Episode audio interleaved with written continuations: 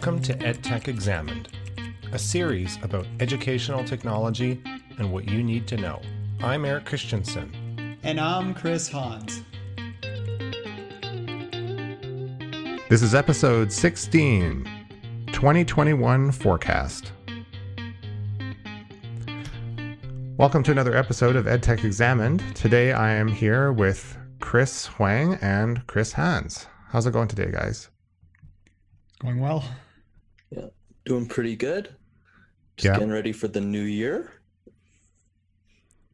Yeah, you're you're you, you feel bad. You're saying a, a mournful goodbye to 2020. You know, I I don't know if you guys have seen the memes, but it's like they're saying like 2021 is like how 2020 actually won, like W O N. Yeah, I can see that. I'm hoping that 2021 is a good year. I'm just going to put that out there. Not to say that I'm disappointed. We did launch the podcast in 2020 as a result of the pandemic. So I think uh, I'm thankful as that as an outcome. I don't know if we if I would have done it had it not been for that. I don't know if that would have pushed me over the edge to send out a tweet into the ether. And for uh, listeners who can't see, Chris just threw some salt over his shoulders. We're okay. Oh, that's good. I'm touching wood. I'm I'm touching some fine oak, so it's okay. Uh, so for this episode, we're going to do something a little bit different. Rather than put together a, a usual segment uh, with the news or ed tech tips or do an interview, we decided to do our predictions, our ed tech predictions for 2021. So we have 10 predictions. We're all reading from Apple Notes. That's our new workflow. High tech, high tech here. Uh, we have different name. I put different names beside them. I should, probably should have told you folks that beforehand, but I put some different names so we, uh, for the people who came up with them, and we've kind of ranked them. Um, how did we rank these? By obvious to least obvious. Our goal was to build some tension. So perhaps the most ridiculous went to the top.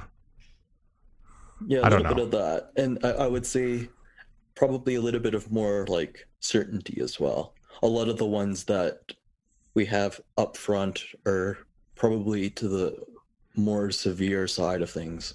Um, that yeah, that's true. But maybe maybe becomes more of a, a less likely prediction as it gets to number one. But that makes it more interesting, so people will clearly listen to the end.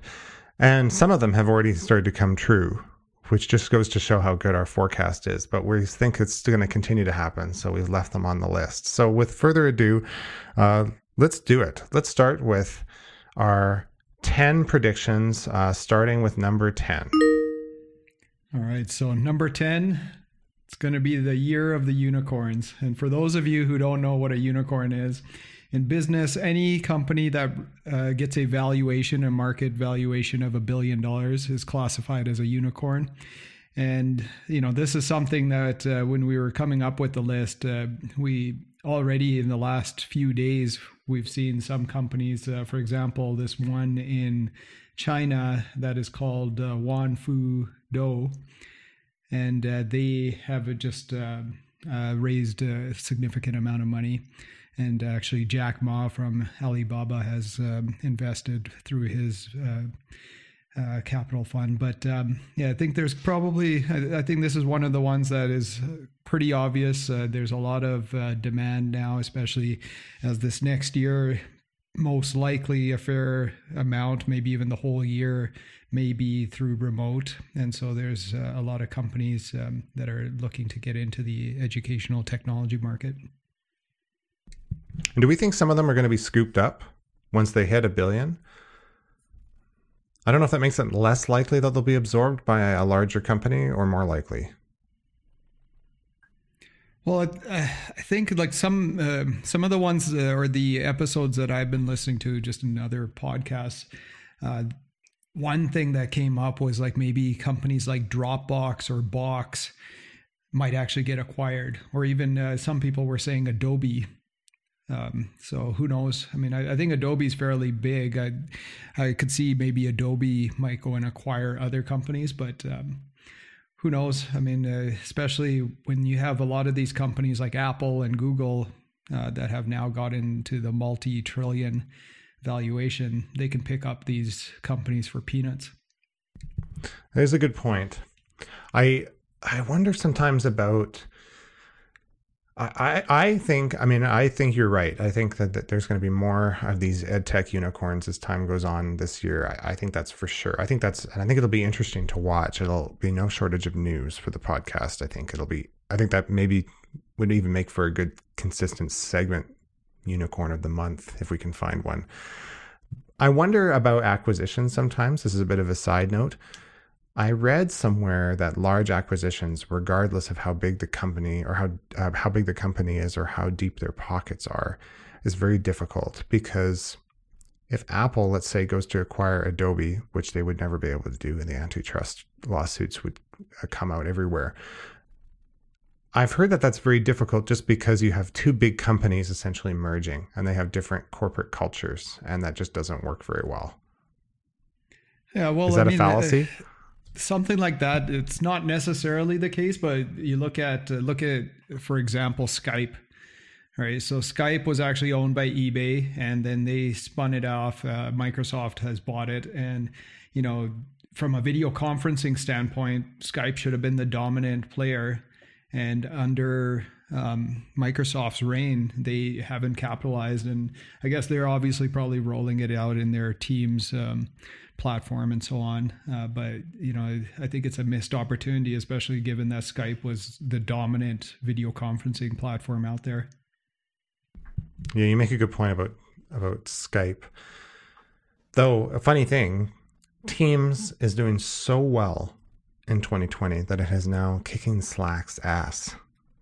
It has totally is starting to surpass Slack in terms of user installs, features being rolled out. I'm wondering uh, if Salesforce made a big mistake by buying Slack because they're on the ropes now. Because mostly the stuff from Skype that made it so great, the technology has been rolled into Teams, right? So I think that's what it's going to become. Like you said, they've kind of rebranded it and it works a lot more like Zoom rather than having to friend people and do all that stuff before you can have a call. You can send out links and stuff. I wonder uh, I wonder if if that was a big mistake for Slack to be bought by Salesforce because they what did they pay for it? Like 20 billion? Like a humongous amount of money, right? I thought it was a cheap. It makes Instagram's acquisition by Facebook for 2 billion look really cheap. I used to call I used to call the Instagram acquisitions when an acquisition happened, I said that I used to say that was like 6 Instagrams because that became like the unit. And I, I don't even think it works anymore because like 10 Instagrams at 2 billion is like the minimum. It seems like every acquisition is like twenty billion dollars or more. It's like out of control. Yeah, change your unit to Tenstagram. Oh, to, oh, to Instagram. That's a good one. Yeah, you That's have two Tenstagrams, three Tenstagrams. Um, I guess one one thing on this, just out of the just the even you know Newswire and other you know Associated Press reporting on kind of industry growth, even before kind of the pandemic kicked off, predicting like a consistent annual growth rate of about 17% in the edtech industry worldwide.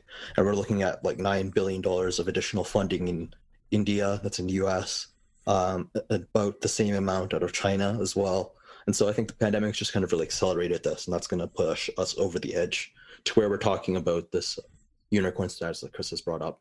And the other thing as well, um, a lot of big focus on machine learning and uh, artificial intelligence that's really kicking off as well. That's being incorporated mm-hmm. to to maximize a lot of these technologies. So I think as companies and institutions are looking towards kind of digital age and you know pushing that further, that's where things are kind of headed. So it's uh just a catalyst that we've really seen.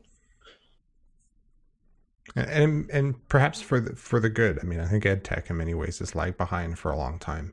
So it would be nice to see investment in better tools. And we've seen some pretty cool ones even come out this year, right?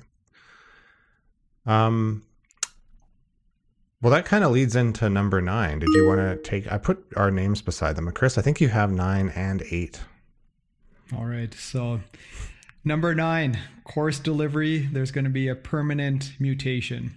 And by that, we're basically saying that uh, uh, when we do get back into the face to face or this new normal, the new normal will consist of hybrid delivery, and uh, we've kind of touched on this in the past, uh, where we're developing all these online materials. You know, investing all this time, effort, energy into it. Do you really just want to dump it down the drain, or are you going to go and now utilize that and leverage all that work that we've put in? And so uh, I think that there it creates this opportunity for hybrid. I think the same will happen even for work wise, whereas in the past, you know, uh, it was kind of unheard of to be able to work remotely or.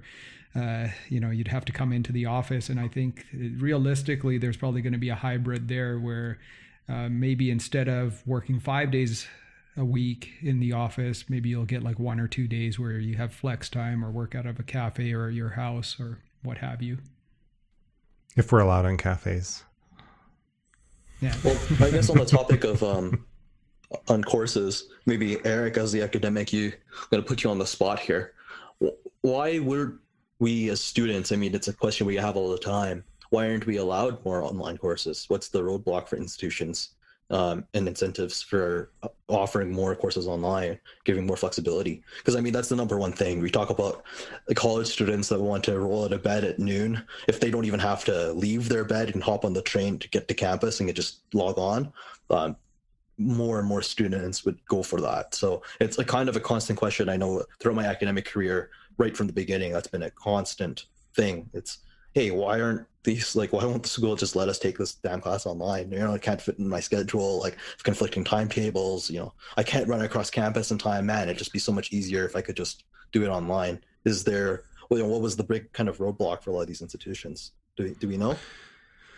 I don't know that there's an intentional roadblock.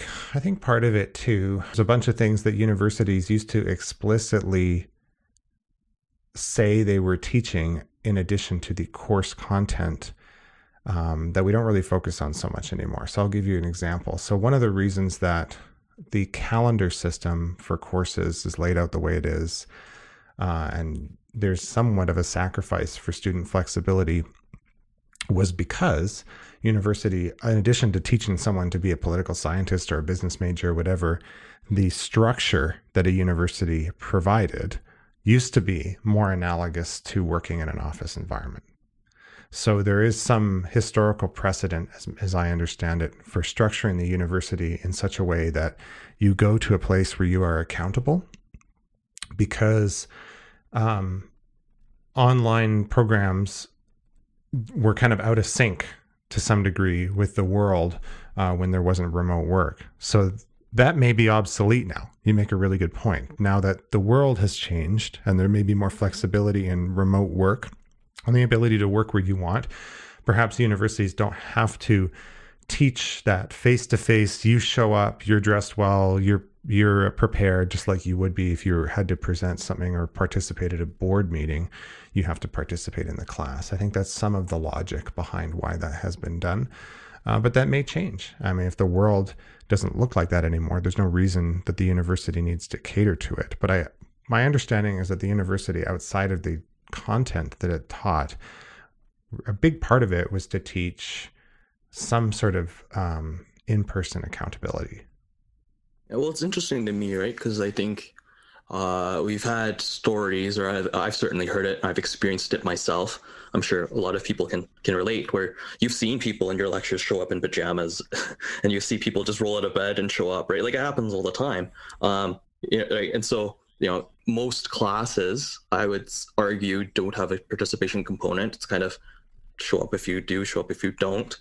Um, not condoning or condemning either way. I mean, it's kind of students' choice for their learning. Um, I know, you know, particularly that's true for some of the more academic courses. I would argue um, where, where discussion and discourse is really necessary. That's true. I think your point stands well, Eric, where it's important that you know people show up those are the courses that incorporate that participation. But I'd say by and large, um, it's not really, you know, we've not really had that. So that that's kind of um, just something that I, I was curious about. And part of the reason why I bring this topic up entirely is because when we look at the current offerings, we have some online courses, very few and far between, but online courses that are offered strictly online, and that's it. And you have all your other in-person classes that are offered in person. I'm talking pre-pandemic, of course, right? So we have a specific segment of courses that are specifically reserved and can only be taken online. There's no other way to go about it. And so, what does this hybrid model actually look like? It's kind of my question, and it'd be interesting to see, right? I, I imagine it's going to be a bit of both, where we do have that, as you mentioned, Eric, like a hybrid learning in the, in the truest sense of the word, where we have mm-hmm. parts of the class that you show up for, and maybe a week you don't have to show up, and you know every every three classes you show up, something like that. Um, but I'd be interested to see if there's going to be a, more emergence of strictly online available courses, or a option for students to take a class online or in person, or even the hybrid. I mean, that's logistically a nightmare for institutions to, to have and for instructors to prepare for. But I think that the you know, kind of the democratization of education and the continuing um, advocacy of students to you know, really champion what they want is kind of driving us to this particular point. And I think certain institutions, particularly those that are very focused on pedagogy as opposed to something like research, are going to be moving in that direction. And we're going to see tons of permutations and combinations of this. I perhaps yeah. you disagree. No, I don't disagree. I mean, I don't. I, I really like the student involvement. I, I tend to take a minority position, but it's it's not one or the other. Um, I hold many very unpopular positions in academia, to be perfectly honest, and and I'm okay with that because I'm not a jerk about it. Uh, some people are. Uh, here's my concern looks aside, whether your hair is brushed and your teeth are brushed and you're not wearing pajamas, I think that uh, faculty members' lack of enforcement or holding um, a portion of the grade towards attendance is probably a mistake. And that is not uh, exclusive to face to face courses. I, I think that actually should be the case online too. An online world that allows for more flexibility when someone takes the course is excellent. I don't have any disagreement with that. I think it's a great idea to allow people the flexibility. But I still think that unless it's a totally asynchronous course, if there is some synchronous elements, there should be accountability for people showing up or not. Um, because ultimately, someone is preparing a lecture, they're preparing activities, and it's their time. That's why they're paid to be there. If people don't show up and there's no incentive to, um, then the university is kind of failing at uh, that lesson of accountability, which I do think is somewhat important for ac- academia, regardless of its hybrid, online, or face to face. I don't think that those are incompatible. Um, I'm trying to think of what it was the other thing that you mentioned. I don't think I've addressed all of it. Well, I, I think that's the bulk of it, Eric. Um, I mean, realistically, my kind of point of, to all this is where do we end up seeing uh, the line being drawn for academics, you know, to and and the policies that institutions are going to implement to hold students accountable when we go to between too accommodating and not accommodating enough. We have the webcam debate. We've talked about before the different um, attendance and you know online things. What's what are the permutations and combinations that we're going to allow for students? You know, uh, in a particular course section, then we're saying, okay, you can take it online, you can do it hybrid, you can do it um, in person, and then the synchronous and asynchronous variations or permutations and combinations of each of those. And now you have like, you know, six to nine different options for how you can take a, a Math 101 class. I just think it's interesting how institutions are going to navigate it. And I imagine it's not going to be um, uh, it's not going to be consistent. And I don't think it's going to be consistent between even departments at same institutions. For example, uh, uh you know, different different schools are going to have, or different faculties are going to have different policies of how they approach it, depending on the discipline. Yeah, and Chris, like I, I think you've brought up a good point, like with uh, just allowing more flexibility in the offering of the courses, and to give you some perspective, like when I thought of hybrid, it was basically, you know, I've created this content, now I can give some of that content for the students to go and prepare for the actual lecture that's going to be face to face. But you know, the more that after you brought this point up, like I, I look at when I teach in uh, the Faculty of Continuing Education. So there's one course that I actually actually there's two courses that I've taught both in person and online and we offer you know uh, a variety of these courses and uh, maybe that's more because it's professional development and we have to cater towards people's schedules, especially as they're working towards their um, you know designations or credentials. But we have uh, staggered times for when the courses are offered um, you know, again, we're being a little bit more accommodating towards the the person's schedule. So there'll be a class in the evening or on the weekends, or maybe it'll be online if you don't have the, that flexibility with your personal and work life uh, balance. And you know, the more that you after you mentioned this, and I didn't think about it, but I'm I'm thinking like one of the courses that I've taught at Mount Royal this past semester, uh, creativity in the workplace. I think it could actually be offered completely online even going forward. And maybe there should be like an option where students can go and take it on their own. Uh, you know, you have this cohort of students uh, that you get put into groups with, and then do it uh, at your own pace, everything's structured. But then some people will want to do it in person, and you know, again, we can accommodate that as well. And just, uh, I think broadening broadening that um, you know accessibility and that offering to the students is probably maybe a good thing. Mm-hmm. Well, I, to Eric's point about the antiquation of schools, right? We were chatting about this offline. Chris, you talk a lot about the cohorts and you think about how it's such a great idea. I think the reason we don't have strict cohorts for most programs these days is because students are seeking greater accommodation. People work uh, and have hold part-time jobs frequently. I don't think that's a new phenomenon. I think students have to travel very far. I know I have friends who live in the deep south of Calgary that take two hours to get to school every day on the train, right? Um, so I think a combination of these different factors are pushing us towards this new mismatch of different possibilities. And I'll be very interested to see how certain departments and certain faculties and disciplines might have particular trends in terms of how forward thinking and progressive they might be or how kind of you know layered they are with their traditional academic ways shall i say um, not that that's a bad thing but you know I, I i think there's going to be some of that and some discrepancies and even some tension between certain students who you know you know my friend in this faculty has much more flexibility than i do. And in the short term as this gets kind of figured out and the, the stabilization and the balance the equilibrium between all of these factors gets kind of sorted out.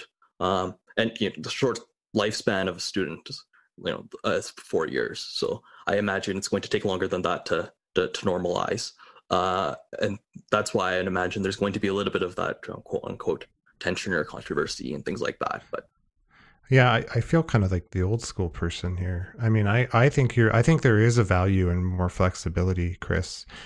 I think the only area where it becomes an issue, uh, I, you know, uh, especially if it's elective courses that aren't required, it, it shouldn't really matter. I think the problem becomes is it's very, online teaching can be really good. It can it can be equivalent online courses. It can they can be done really well, but they do typically do not look like face-to-face courses if they're designed for online. You can create the same content, but the the production and sometimes maybe the outcomes may change as a result because of the the way projects are done.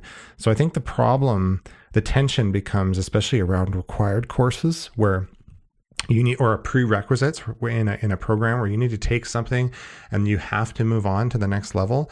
Uh, I don't know if this is still the case, but the University of Alberta's Masters of Library Information Studies, which I graduated from, I did the face to face program, but they have an online program where they mirror many of the courses. People cannot take, or at least they weren't able to take the online courses in the face to face program. And the reason was is that they were designed very differently, and some of the objectives were a little bit different. So it's it's difficult to assume that that person has the prerequisite knowledge or even has completed the same kinds of projects because the, the program is different. And I think you could take that down to a course level. If you wanted to make a course the same, and then but it's really online versus face to face that actually you could do but they would look a lot more like the emergency remote distru- instruction we're doing now rather than a course designed specifically for online one of the question one of the discussions i had with a faculty member as part of a departmental project i'm working on very uh, rightly pointed out that anybody who took certain courses this year has a big asterisk beside it. Oh you did it in that year. Like it's totally different experimental right? So to carry forward that knowledge does that have a trickle down effect um, and a huge effect as people work through the program. So I think it it requires some thought. I'm not saying that it can't be done, but it requires some thought. I understand the need for flexibility, and I think probably taking an online course in anything, even if it is a um, uh, um, an elective probably should be a requirement in a lot of programs for graduation because online learning is a skill. So if the university is teaching accountability and people showing up, which I think they actually should, then they should also teach people how to learn online in an asynchronous or hybrid environment where they're personally accountable and they're not handheld, because that is also a skill. And in many ways, online asynchronous courses are more analogous to how the workplace works, because if you don't do your work, no one's going to chase you down. You just get fired. So I think it's actually a really good experience for people to take an online course, and that itself would be a requirement. Yeah, but I guess obviously things have changed, right? Like for example, uh, when I did my MBA, I actually had uh, for my uh, management information systems mm-hmm. course, it was through online delivery, which it kind of makes sense. Now you have to go and do um, everything uh, technology wise and use that technology. I think, let's say in a, a, business degree, one course that probably could be easily yeah. made into online delivery is business law right? It's a mandatory course for the uh, degree. I, I don't think it's anything that uh, is super um, uh, onerous to go and uh, make it that way. But again, like you mentioned, Eric, um, obviously you have to adapt it. So, like the one course that I've been teaching, like we have a full instructional design team that's even been working on this uh, through uh, ContEd. The assignments are different. So, if you do it in person, you'll have a presentation. Online, you don't have that presentation, right? And instead, you have a discussion board where you can go and see what everybody else has posted. So, uh, you know, you still have the same learning objectives. It is, it is the same, unless the, the subsequent so. course that something is required for is say hugely presentation based and then somebody goes into it the people who took the face to face course have a massive advantage right so i mean i think uh, and and that and then of course the stakes become higher as you get into third and fourth year level courses. So I think again, I think it can be possible. I just all I'm saying is that I think it requires some thought because if somebody had a very different experience in online, I'm not saying that they don't understand the content or as well or the course isn't as good, but the way they expressed those objectives may be different insofar that when they get into the next course, which may not have the option to be online or offline, uh, it may just be face to face, then they may be in a disadvantage. And then that, of course, the the next rational step is that okay well then the next course should have an option. And then then that's how you get online programs right? So I, am just saying that i have seen this happen before where people are like oh i took the online course. Like i've never done a i never had to do uh, this kind of presentation before. And now we're in a group and it's a it's a huge uh, hurdle right? So I, I, just think that um, it's not that faculty are unwilling to, but at a curriculum level, when there's a you know a department chair or an associate dean is looking at the curriculum and a revision, they kind of have to think through. And this is where I where I caution student associations when they say, "Well, why can't this just be done?" And I'm thinking, well, they're right. It's a great proposal. It's a great suggestion, and especially if someone is commuting, and you know Mount Royal's a good example because we're largely a commuter campus. Time is does really matter. Time on transit is not a good use of time unless you're able to do your homework or something, but they may not understand the trickle down. And as someone who is a faculty member and I have served on curriculum committees, I sit on GFC at the university, I kind of know the thought that's put into those those curriculum changes and where that becomes a problem and how you get sessionals on board to teach certain courses and how you coordinate everybody and how certain projects carry over. It requires a massive coordination effort. So I think it can be done, but I just I think it'll take a while before they get that mix or they figure out which courses that works best for. Mm-hmm. No, it, it, that's exactly where I'm getting at right there. I think students have this expectation right now, um, at least in my circles, where that's kind of this prevailing. It's going to be a massive shift, and we're going to have mm-hmm. this kind of September 1st next year. This is what it's going to look like, and I don't think that's the case, and I don't think that's realistic. And I think there needs to be a balance, and how that looks, whether as as you mentioned, that specific to programs in curriculum design, um, and it will vary evidently what that looks like, particular how many options you're allowed um, online, perhaps you're allowed X amount of credits for your concentration yeah. or major course, right? Things like that. Um, I think that's where we're headed. Um, but it, will be interesting to see how the cards kind of fall and how different institutions kind of handle it. Because I think as soon as one institution, very easily, you know, one of the one of the big names somewhere around the world is going to make a commitment towards one direction, and a lot of the students are going to see this in the New York Times or Washington Post, BBC News, something like that, and are going to have a fit when their institution doesn't match. So I just think it's an, an interesting you know kind of discussion and proposal of where things are headed what this actually looks like. I think chris makes a, a, an excellent forecast of this is going to happen.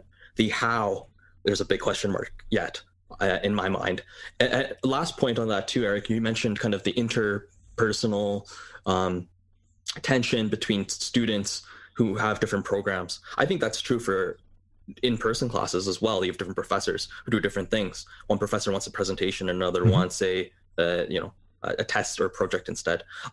I think that's only going to be exacerbated further by these permutations and combinations of various online programs that again different faculties and departments different institutions. And i think the industry as a whole is going to have to kind of very carefully navigate both appeasing following the trend public opinion port of public domain et cetera et cetera traditional academic learning and pedagogy doing the right thing on that front and then kind of just striking the right balance for what makes sense between a time delivery curriculum uh, development effort understanding fairness to the staff et cetera et cetera et cetera. So i think we can go on and on and on. We've gone long enough for this. Perhaps we should move on to the next topic but i think that was a, a great debate um, and discussion about you know all the different ways that this is actually going to play out.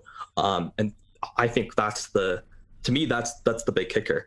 It, yeah chris 100% you're right. This is going to happen. How is it going to happen that that's the interesting part. So, yeah. Well, on that note, let's move on to number eight. So, technology exposing socioeconomic fragility. And so, from this, one thing that I noticed is, um, uh, and uh, I think this is where student access to technology and being able to, whether it's um, you know an economic thing where they can't afford it, or actually using the technology, but the students who actually use and have access to the technology will actually have higher performance. And to give you an example, one thing that I noticed is uh, the students right across all the sections that I've uh, taught this past semester, the ones who used their webcams and turned them on, they actually did way better. And I think it's almost, uh, you can use uh, the analogy. I mean, even myself, like I, I, would always sit at the front of the classroom. And the reason why I sat at the front, I tried sitting in the back and with my friends, I would goof off or what have you. When you're at the front, you're, you have to be on into the actual lecture or into the the class um, um, you know material so this is where again like you're just more aware of uh, what's taking place. And uh, for that matter, again, the people who used uh, their webcams, they would also be a little bit more uh, willing to go and actually speak into the microphone as well. Uh, beyond that, uh, I think uh, you know one thing that we talked about offline is even just access to internet speed and uh, you know the so the greater the speed that you'll have the better your chances are going to be in terms of uh, performing well in school. Yeah absolutely. I mean it kind of goes hand in hand bandwidth with uh, webcam. I mean if you want to use your webcam but your internet sucks crashes your internet at home you can't really get very far. Uh, so internet uh, home internet in general will be critical I wonder uh, if this hybrid model continues, if there be such a demand for better home internet that you won't see more neighborhoods have uh, last mile fiber connected to the major. I mean, last mile fiber, for those who don't know, or if you're creating a fiber network, a lot of neighborhoods actually have fiber, but the last mile is kind of, you know, the connection to the individual households and stuff, which is expensive historically because not everybody needs a fiber or a, or you know a half half a gigabyte per second internet download upload upload. But if you're working and learning online and you're doing lots of live video conferencing then that is absolutely necessary. So I wonder if there'll be a huge demand for it. It could be a good thing because last uh, fiber plans and fiber internet is historically very expensive, but I'm already seeing it become more expensive or less expensive and the prices come down. So it, that that's been um, a concern about access to information generally for almost 20 years. Last mile fiber and how are we going to incentivize the big companies, the internet service providers to to do that, or maybe municipal uh, or uh, government. So, like Olds in Alberta, for instance, owns their own internet uh, infrastructure, and they have is it Olds Net? I don't. I don't remember what the yeah forget what it's called, called but um, yeah, I mean Olds College uh, or that Olds the, the town itself actually has the fastest internet in the country. Yeah, yeah, because it was a bit, and and they were kind of a leader in that. So you may see more of what Olds did in places like Calgary and Edmonton and Red Deer because people need that to do their work and learn online. It'll be absolutely, it'll actually be essential. But you know, for webcams, as much as everybody thinks like this, uh, you need like super high bandwidth. Uh, you know, I've tried it before with uh, students. Uh, if you're in a metropolitan area, for the most part, you know, having I think it's almost like a misnomer. people think that if everybody's webcams are on, that you're going to have this lag or something, but it, it isn't the case. No, it doesn't matter for your course or the class because those people will be all over town. It becomes a problem when the condo building you live in, every single, like half of the people in that building in your neighborhood are on video conference, right? So because there's like one pipe per community is typically how it's set up. So I think that's kind of like the minimum standard has changed. The other thing that I thought about when I saw this topic, Chris, is a lot of my friends I know would go to campus and use the computer labs, right? They would dial into the technology that's available to them on campus and the infrastructure that's there.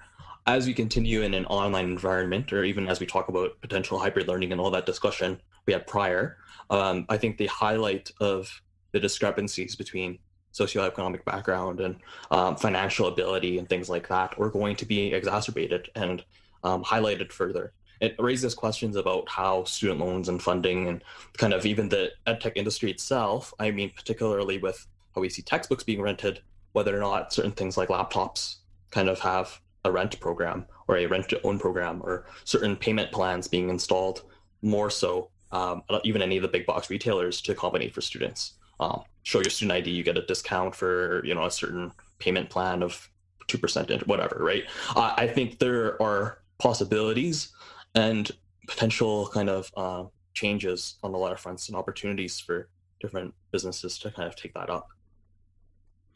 Yeah, I think you're going to see more of the bundling, Chris, and the hardware and the um, kind of pay to own the financing. It's funny, Apple was actually, I, I remember in 2001, 2002, um, you could finance Apple for education, whether you're an educator working or a student for very, very low rate. Um, they were one of the first companies to do that on mass through their product line. And it was kind of ridiculed at the time. And it kind of went away. And I wonder if that'll come back. Yeah, I mean, if if they could, yeah, like I mean, that would be ideal. Uh, even if you look at a lot of these, um, let's say, for example, Apple with their newest iPhones, they're like they're sixteen, seventeen hundred dollars, and I don't know how many people have that just lying around. And so basically, the telecommunication providers are subsidizing that. So you're essentially uh, either you know you're paying higher for your actual uh, cellular plan, or you're actually you know financing that cell phone so you're paying it over the the course of that period but if a company like apple if they actually could go and do it uh, maybe it is something that you don't even have to own, and it's just you know once you're after a year or two years, you just bring it back to them. They give you the next uh, latest and greatest, and I mean we see this happening in vehicles already, where uh, let's say Volkswagen, uh, what they're doing is uh, you basically instead of leasing it's typical it's basically like a lease but you go and get your vehicle let's say you need a sedan uh, you pay X amount of dollars per month, but now all of a sudden your needs have changed, and now you go up to the next plan and get an SUV. And so this is how they were able to confront uh, the issue with their um, uh, you know, not being able to um, uh, actually deal with the environmental side of things um, and uh, just try to win back some of their business. Mm-hmm. And I wonder also whether or not schools are going to shift away from investing into infrastructure and like uh, desktop computers, physical desktop tower computers, and instead shift towards providing laptops subsidized at a you know rented program insurance fee you break it you pay for it otherwise you pay the whatever 350 400 dollars a year as part of your additional tuition and that's your laptop to use for school and you return it after the semester's over yeah. Um, I can and see actually, things like that happening as well. Yeah, and I think Chris, like uh, I believe SAIT certain programs they actually do have that, where part of their uh, tuition fees, you go and get a, a piece of equipment from them, and then at the end of the whenever the program is done, you just return it back, uh, subject to a deposit. Mm-hmm. Yeah. Yeah, they won't save any money on infrastructure costs though, because um, having worked in an ed tech department that that's managed part of that, something like that, the costs of managing the computers, like the desk side support required, just goes through the roof. So I wonder what the trade off would look like. So we get rid of, let's say, the computer labs or some of them on campus and the cost of buying and maintaining those labs to hire uh, more people to do, say, tickets for uh, computer troubleshooting, right? Because there's kind of an expectation that if the university is providing the equipment, that they also support it, and that is a huge human capital cost. Not to suggest that that's a necessarily a bad thing, but I wonder if that would end up being more expensive. Oh yeah, I don't think there's going to be cost savings. I think that's uh, just a student need and demand that's potentially going to be met. Mm-hmm. I don't think it's particularly unreasonable for institutions to look at that, um, at least explore it. As Chris mentioned, I think a lot of places are kind of doing that already, um, like say with particular software needs and equipment. But uh, I just think that that's a potential market that might be opened at particular universities where there's enough of a demand um, and yeah. there's enough funding, right, free cash flow, things like that. So. Yeah, my only my only concern, and I feel like the Debbie Downer today, but my only concern would be that there is a demand for that, so they implement it. They realize, or they try to implement it. They realize they can't pay for it, and they do what some California schools have done, which is what they've essentially outsourced their IT department to some third world country and then that's who the students deal with. And then they have like terrible privacy practices and they have like data leaks all the time. I don't know what university that was. Maybe it was in san francisco. There is a university that did exactly this. I'm just wondering if they'll if they'll to pay for it they'll also lower the bar for security and stuff like that. I would i would hope that if they give out computers that they would have like a minimum standard uh, for what uh, you know antivirus or whatever is running on those things The end. I guess we'll move on to number seven. Did you want to take that so, one, Chris? Yeah, this is uh I think a, a quick and easy one, unlike our past few. So we have kind of the idea of big brother and integrity, and what does that look like? So for me, this looks like increased scrutiny over academic integrity. A lot of chatter and talk already across academic circles and student groups about implementing the um, remote proctoring, uh, and other kind of services and softwares to help manage issues with academic integrity. I think there's going to be additional policy changes as well, including the further implementation and exploration of this, especially when we talk about having a online or hybrid environment going forward. Uh, I think there's going to be increased scrutiny over that. And the only reason I talk about this integrity part, or, or this big brother part, pardon me, uh, is going to lead into Eric's next point. So, talking about data privacy and ensuring people are how we're ma- managing and monitoring people, particularly if we get things like university-owned laptops being issued to students now. Where yeah. does that um, you know user privacy look like? Are you going to scan somebody's entire Facebook, social media, email, and go through you know have background programs to run through this? Probably not, but you know this is the the uh, student big brother concern, right? Where I hear this from people like, you know, soon this is where all this is happening. I mean, even we're recording this on Zoom, as a lot of people know, regular listeners might know. Uh, I've heard a rumor. I don't know if this is true or not. Complete hearsay, but students have said that apparently the Zoom that we use through our institution is actually all of them, regardless of whether or not we're recording, are stored on a cloud somewhere and available for institution review. Uh, probably true. So, I mean, even at that level, I think there's concerns potentially about privacy. That's in the fine print that nobody ever reads.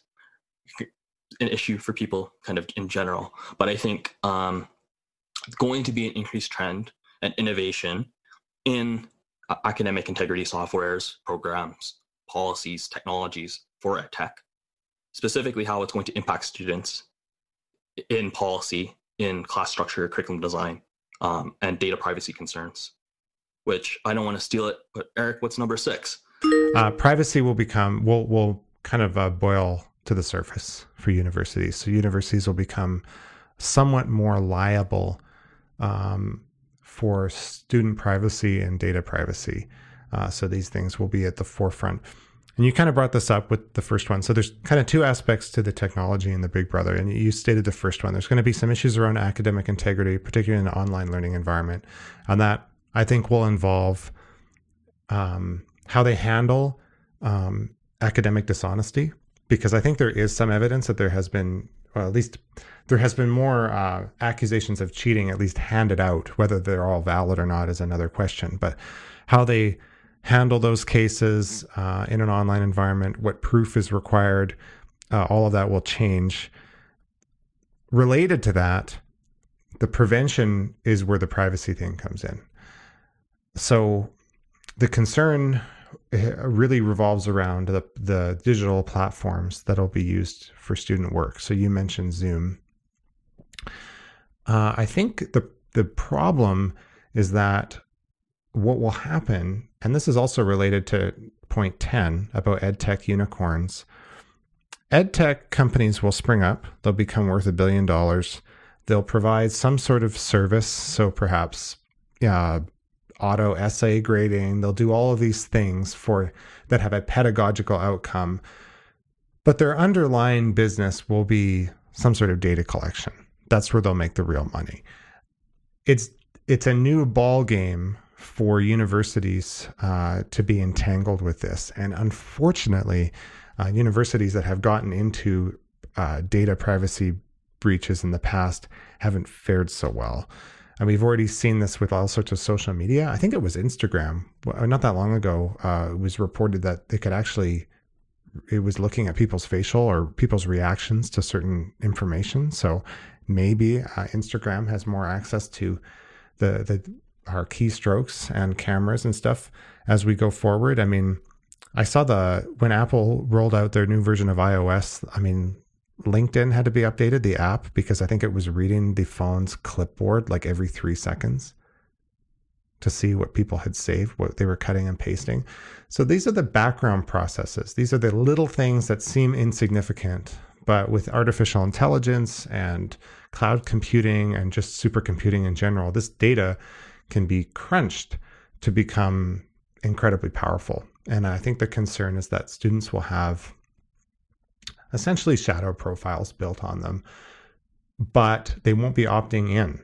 And they won't. You don't have to use Facebook. You don't have to use Instagram. I don't use a bunch of these tools. I it's fine. But if you're at an institution where you have to use it and you're mandated to use it, then the university is a little bit more liable uh, for any data that is siphoned. So if you're on a computer, you have to install some uh, remote proctoring software. Well, some of these softwares have been shown to take all your keystrokes and inevitably all your passwords and stuff with it when you go to log into services. They run in the background regardless if you're taking a test or not. That's a big problem. And if the university says you have to use spyware, or it turns out to be spyware, uh, they could be sued. This could be a real problem too at a time where universities are not as uh, fiscally well off as they used to be. In our province, in Alberta, there's a ton of budget cuts, but universities, whether they're facing budget cuts or facing pressure from uh, our other uh, competitors, which we'll talk about later in our list, I think this could be a big problem. I don't think that universities can afford the liability if they have to settle, to be quite honest. And you bring up a good point, Eric. Even um, with Apple, the latest OS that they've rolled out for the iPhone, you can actually go and see whether the apps, so let's say LinkedIn or Instagram, if they're using um, or accessing your camera, your voice. And so this is probably where maybe maybe some of you have noticed this. Maybe you're having a phone conversation with somebody, and then you know you haven't had any text uh, kind of conversation like on WhatsApp, but all of a sudden all your Instagram ads are related to whatever you just chatted about. And so now it's becoming a little bit more transparent and to that uh, you know front. Uh, Facebook even took out full page ads uh, you know, against Apple. So it was kind of interesting. A ludicrous counter argument on Facebook's part. I want to point out just outrageous. Like they're Apple's hurting small businesses by telling people who's stealing your data. I mean, it was just outrageous. I can't believe that they even posted that. It was an embarrassment, to be honest. But I, it, will be, but it, this the, this is a a lot of universities are public institutions, right? So we expect. I, I guess the difference to me is that we expect that from a criminal corporation. I mean, you know, you get what you pay for. Buyer beware. And we have a market economy. I think that's a good thing. People should be aware. It's their responsibility to be aware of which apps are crap or not. And Apple does a really good job to help people provide to decide. But I don't know what it's going to look like when things are mandated by a large publicly funded institution that doesn't have a lot of fiscal leeway or can settle lawsuits. And they've now people don't know what they're doing who've adopted a software that it turns out to have some major privacy leak. Like i don't know. Like i, I have no idea. It's it's it would be the equivalent if uh you know you manage if you had a huge PeopleSoft data leak at a company where you have all their social security numbers in the states and all their stuff. I mean the company is now liable right? Or like when equifax well they got away with it so that's a bad example but you know where where they hold a lot of really critical personal information. I mean, a university is one of them, right? I mean, they have all sorts of stuff on you to verify who you are as an as a student, and rightfully so. But it's oh, makes me it makes me worried because I feel that as good as I, I like universities a lot, obviously, but I don't know that it's going to be so clear cut what to look out for, especially since some of these ed tech tools are going to be so new. Like we all know social media kind of spies on people, like it's kind of a scam. I don't know that that's going to be self evident if some ed tech startup starts doing it. You're not going to know until years later, right? Mm-hmm. In, in short, Eric, I have quick answer for that. Four words student advocacy groups uproar. Yeah, I mean, you're right. I mean, they will have an uproar, but it, will be an interesting. I mean, imagine the debate, right? So he, this is this is a situation I see.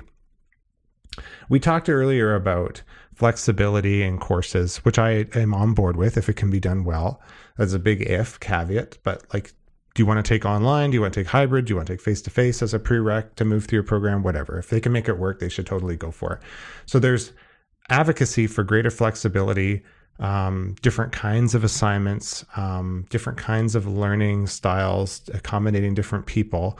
Well, if the university says, "Yeah, we really we want to accommodate this," but that means that we need to now invest in some technological software that turns out to have leaked people data, it's going to be a really interesting debate about one group advocated for something, the university implemented it, and it turned out to be a disaster. Uh, I don't know that that's necessarily how it'll play out, but I think that some of the pressure to adopt edtech tools that could potentially be predatory or have a data a data siphoning aspect may be implemented as a result of advocacy in the first place. Well, um, I'll play the Debbie Downer devil's advocate now, Eric. I think that students do that all the time especially because I mentioned that the academic career isn't very long. It's mm-hmm. four years. And the student governance career is shorter than that significantly. Maybe two years of its student's life will be spent in kind of that sphere of student politics and kind of be really being dialed in. Uh, at that point, I don't think you can please students. We're a tough crowd. We're a diverse crowd. Yeah, I mean, they wouldn't have any library sessions if they had their way. I'm sure. Right. Yeah. I, I, I mean, just the pleasing a student is an impossible task. The placating of students to a certain extent and meeting student needs is a, is a careful balance that needs to be met. And we've alluded to that before. But I, am using this as a segue into our next topic, but whether or not we can placate students. Um, what's what's number five, Eric? Well, I don't want to say the title of it because I don't want to get in trouble, but we we we kind of called it. Uh, I'll just say uh, the snowflake problem. I don't think that's a totally unfair characterization. It certainly doesn't uh, characterize everybody. It's a bit of a joke. Um, not everybody is a snowflake. It tends to be a, a, moniker that's put on young people. I've had it put on myself until I started to get into my 30s, so I feel somewhat justified to be able to use it now, having been on the other end of it. But they're, they're... yeah, and I guess for for the record, if like anybody from Mount Royal is listening, I came up with the titles, it, and I go to U of C, so yeah, I mean, you can come at me, but no, I mean, it, it's it's a it's a it's it's a balance of what people want and feeling that if they don't get it, that um, there's there there there's some sort of injustice that's been done, and certainly that sometimes is the case, but it's not always the case. But what in the context that we're talking about is the pass fail debate. So, in the emergency remote instruction paradigm, moving into the pandemic, uh, our institution, as well as many others, offered uh, either the option or went ahead with a pass fail system. So I believe at our institution at Mount Royal, it was an, and please, Chris, correct me if I'm wrong, it was optional. They could choose a COVID pass, COVID fail, or COVID pass if they had done enough, just because, you know, they were kind of thrown into this at the last minute. It was a disaster.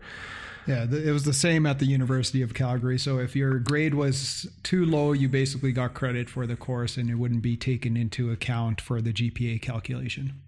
Right. And it was just kind of like you you got a pass, but it didn't raise or lower your GPA. And I think U of A did all pass fail for that. It was mandatory. Which was really problematic in some students' eyes. And I actually agree with students uh, strongly with this. So don't, I, am not always uh, playing devil's advocate against the student association, but um, because it, for it, for people who did really well in the course and then just got a pass, uh, that's a problem if you're applying to medical school or something that's very competitive, which is which is understandable. So that the pass fail debate will continue.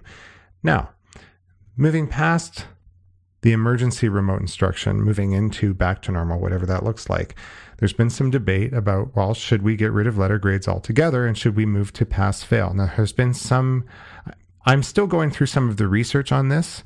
Uh, I believe in epistemological humility, meaning that I know what I know and I know what I don't know and I don't know everything uh, research wise that's been done when a pass fail system over a grading system has been implemented. Um, I try to have that humility for context because I find that people who don't know what they don't know think they know everything. Uh, and then that becomes a real problem. But in this particular case, pass fail, my hunch and if I come up with a counter evidence that changes my view, I will correct it on a future podcast episode. If I don't, assume that it wasn't a satisfactory evidence for me.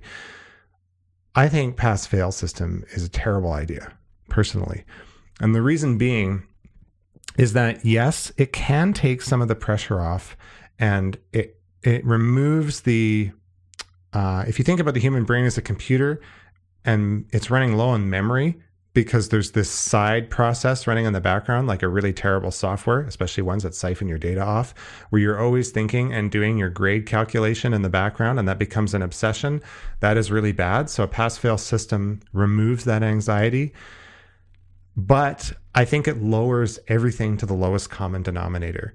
There is no motivation, and I would never have strived to get A pluses on papers and work my ass off to write really, really well I wrote over 1500 pages worth of material in my undergrad for papers.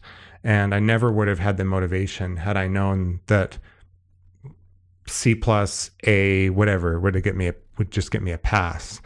A pass fail system might work if the bar for a pass is super high, which means that a lot of people are going to fail. And I suspect that that is not what people who are advocating for the pass fail system are suggesting. So, in short, I really don't like the idea. I think it's probably well intentioned, but I think it takes away the motivation of people who are trying to improve. And regardless of the um, arbitrary nature of grades, I think they do mean something. I had a discussion with a with someone uh, who kind of debated me on, well, how do we know that we're grading or even testing for what we want to test for? Like, how can we know anything? The ultimate skeptic is not a very helpful person. Ultimately, if you write a terrible paper and there's a rubric, even if there's a margin of error in the grading, it's probably still a terrible paper. So you could argue that well, maybe this C plus should have been a B minus, but ultimately there's a big difference between an A plus paper on a rubric and a C plus paper. Uh, it's clear as day. Maybe it's difficult to quantify, and I don't want to ramble on and on about this, but there is a difference in the quality. That's why some books are bestsellers and most are not. Um, there is a difference in the quality of work. Uh, especially around writing, which is very difficult to grade. And I just really concerns me that a pass fail system basically turns a bunch of people who are really motivated into unmotivated people. And it motivates people who are already unmotivated to continue on. I think it's a race to the bottom. And that's not going to help with graduate programs and professional programs like medicine and law. I, I, don't know if you want a doctor that just passed. um, well, you wouldn't as, know as the as the you wouldn't well, know. I mean, and that's the bar, right? To to um, whether or not someone gets into medical school, perform surgery, and learns these things. I, am just saying, like, there's a lot of trickle down factors that affect this. It, um, beyond what we just discussed. Yeah, it's a response partly um, to the COVID 19 crisis. So there's a temporary solution implemented for the pass fail system. It's a very different argument than a permanent system. I think it's also a response to a long time problem, which is grade inflation. And this is also related to the problem of academic inflation. So the median in at least in the United States, there's a great website called gradeinflation.com. Um, if the median grade in the Vietnam area for or Vietnam era for college uh, courses was a C. So by median, not the average, but the most common grade handed out. That's an A now.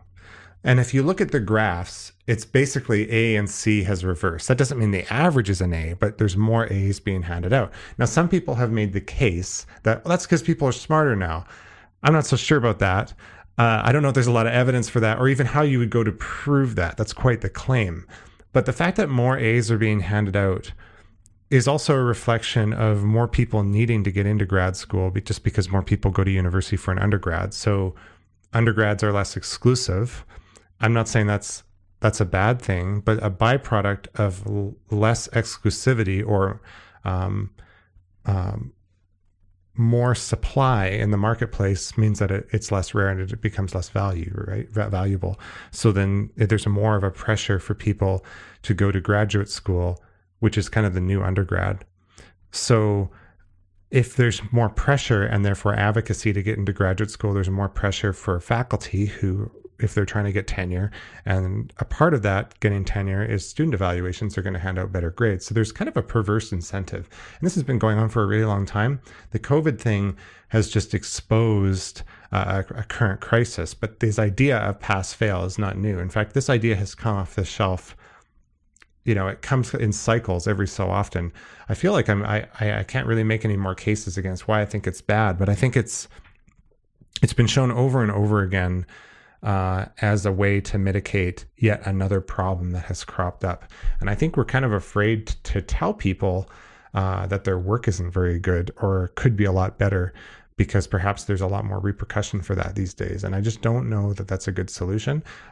At the same time, I think another reason is that maybe we hand out more A's and we're more likely to want to go to a pass fail system because we tend to value the, the grades piece so much more than everything else than when people apply to graduate school. When I went to graduate school, there was like there was a big essay, there was a career prospects paper, there was an interview, there was a bunch of things that I had to do, and then grades were a part of it. Perhaps because there's more people going to grad school, it's too difficult to do all those interviews, so then they just look at grades, and then that's kind of has a, a compounding effect. I'll stop talking about it. it just really bothers me.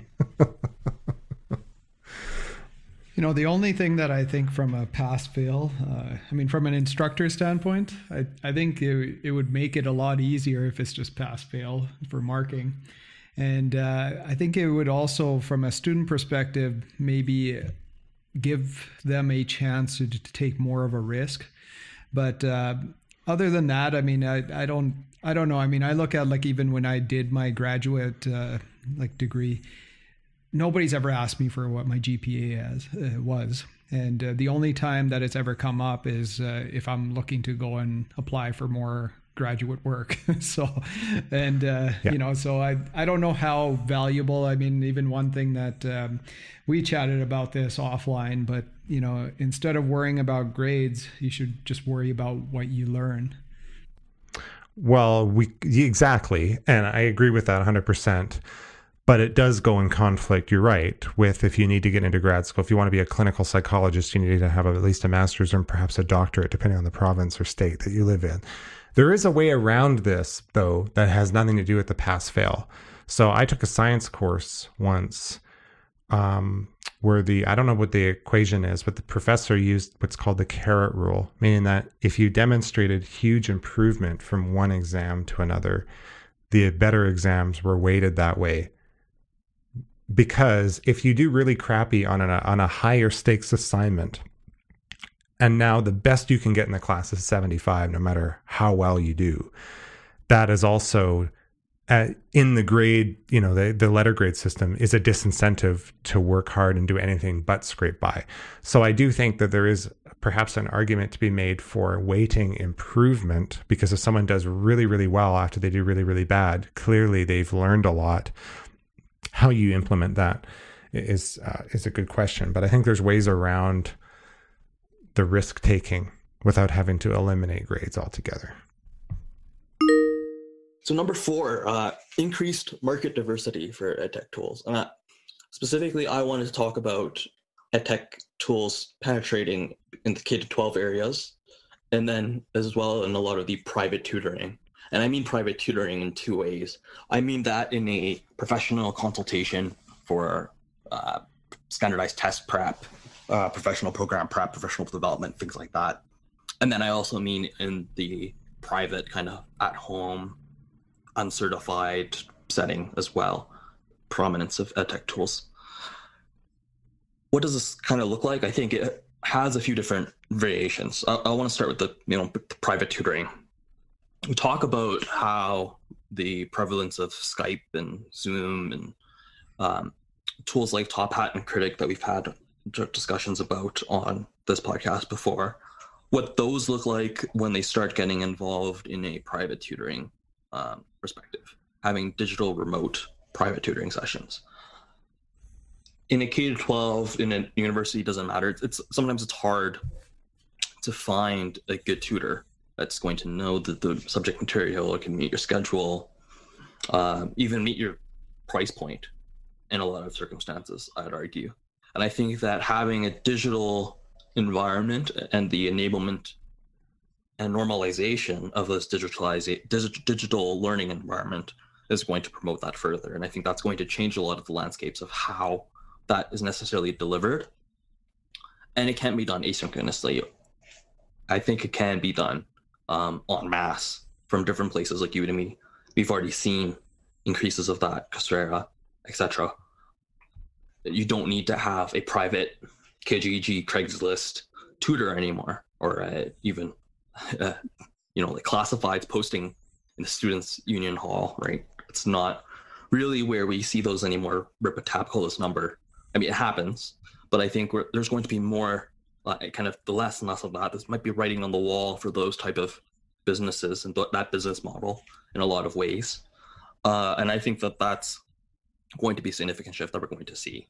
I think, in contrast, that's going to also emerge more so for a lot of these uh, kind of in-person graduate program plus standardized test tutoring sessions, where it's we already have tons of books and seminars and webinars online that you purchase to go through this. I think there's going to be a greater increase in Udemy, Coursera, other mediums to get that content out to people. Um, kind of as Chris said earlier, like once as an instructor, the GMAT, the LSAT, the MCAT, they're not really changing significantly um, year to year. So once you've prepared your materials, the number of students you can reach and the price point that you can actually penetrate the market at is significantly improved as opposed to um, an in-person center that is infrastructure and office staff and the secretary and all this other stuff, right? I think that's going to be a huge shift as those kind of programs have to shift online and a lot of those centers have to kind of go online. Um, and th- this is true for even like things like Sylvan Learning and Kumon and whatever else for K to 12. Um, that's going to be kind of in the next short term here. If they're doing it online anyways, there's not a lot of incentive to stick with these higher price point models. And I think that that's going to be an issue for them. It's going to be interesting to see how they adapt. Um, but I also think it's going to be significant in terms of how people are going to get their content, how they're going to learn. And I think that's just part of that ongoing normalization and shift of digital learning, online learning. It's not a big thing anymore. It's not so out there. You want to study for MCAT, you don't need to go in person and pay a thousand dollars. You can get it through Coursera, Udemy, or whatever, what have you. I think that's going to be a major shift.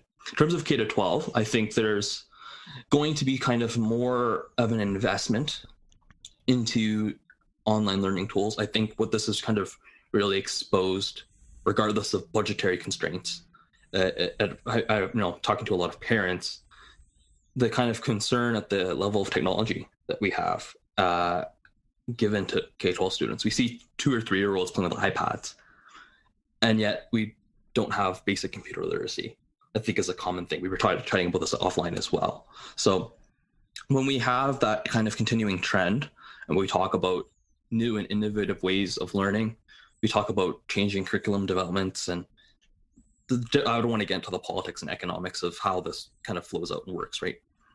But ultimately, I think there is going to be an opportunity for tools like Top Hat, Kritik, new players to kind of really penetrate the market, as did smartboards not too long ago, um, and others as well. So I think that's where that market diversity is really happening. I think there's going to be a large boom, lots of opportunity. Um, maybe not necessarily even in Canada, but in a lot of other markets where there is high demand. Um, even in private schools, I think this is probably a good starting point where they do have additional capital to spend on tools like that. I think there's going to be increased demand and increased experimentation. There's going to be a, a, shift and this is how kind of modern learning is going to play out in the K to 12 all the way up. Do you, uh, I got, I have a question about that, Chris. Do you, so I, what, I'm going to, I'm going to date myself. So when I was in university, none of those online learning programs existed, but, but there was Coles notes. So you could get these summaries of knowledge oh, yeah. as ancillary. Chris is smiling. I see a smile. No one else can see it. Maybe we'll put this on YouTube.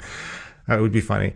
Uh, and that was kind of ancillary tutoring like knowledge that you could get uh, is were so today let's say you're taking a course in statistics and you know maybe technically you have the prereqs but you're really not following along you could go to khan academy which is free by the way and is excellent or you could go to udemy or something on youtube and you could learn that that's kind of like your asynchronous uh, Coles Notes digital tutor.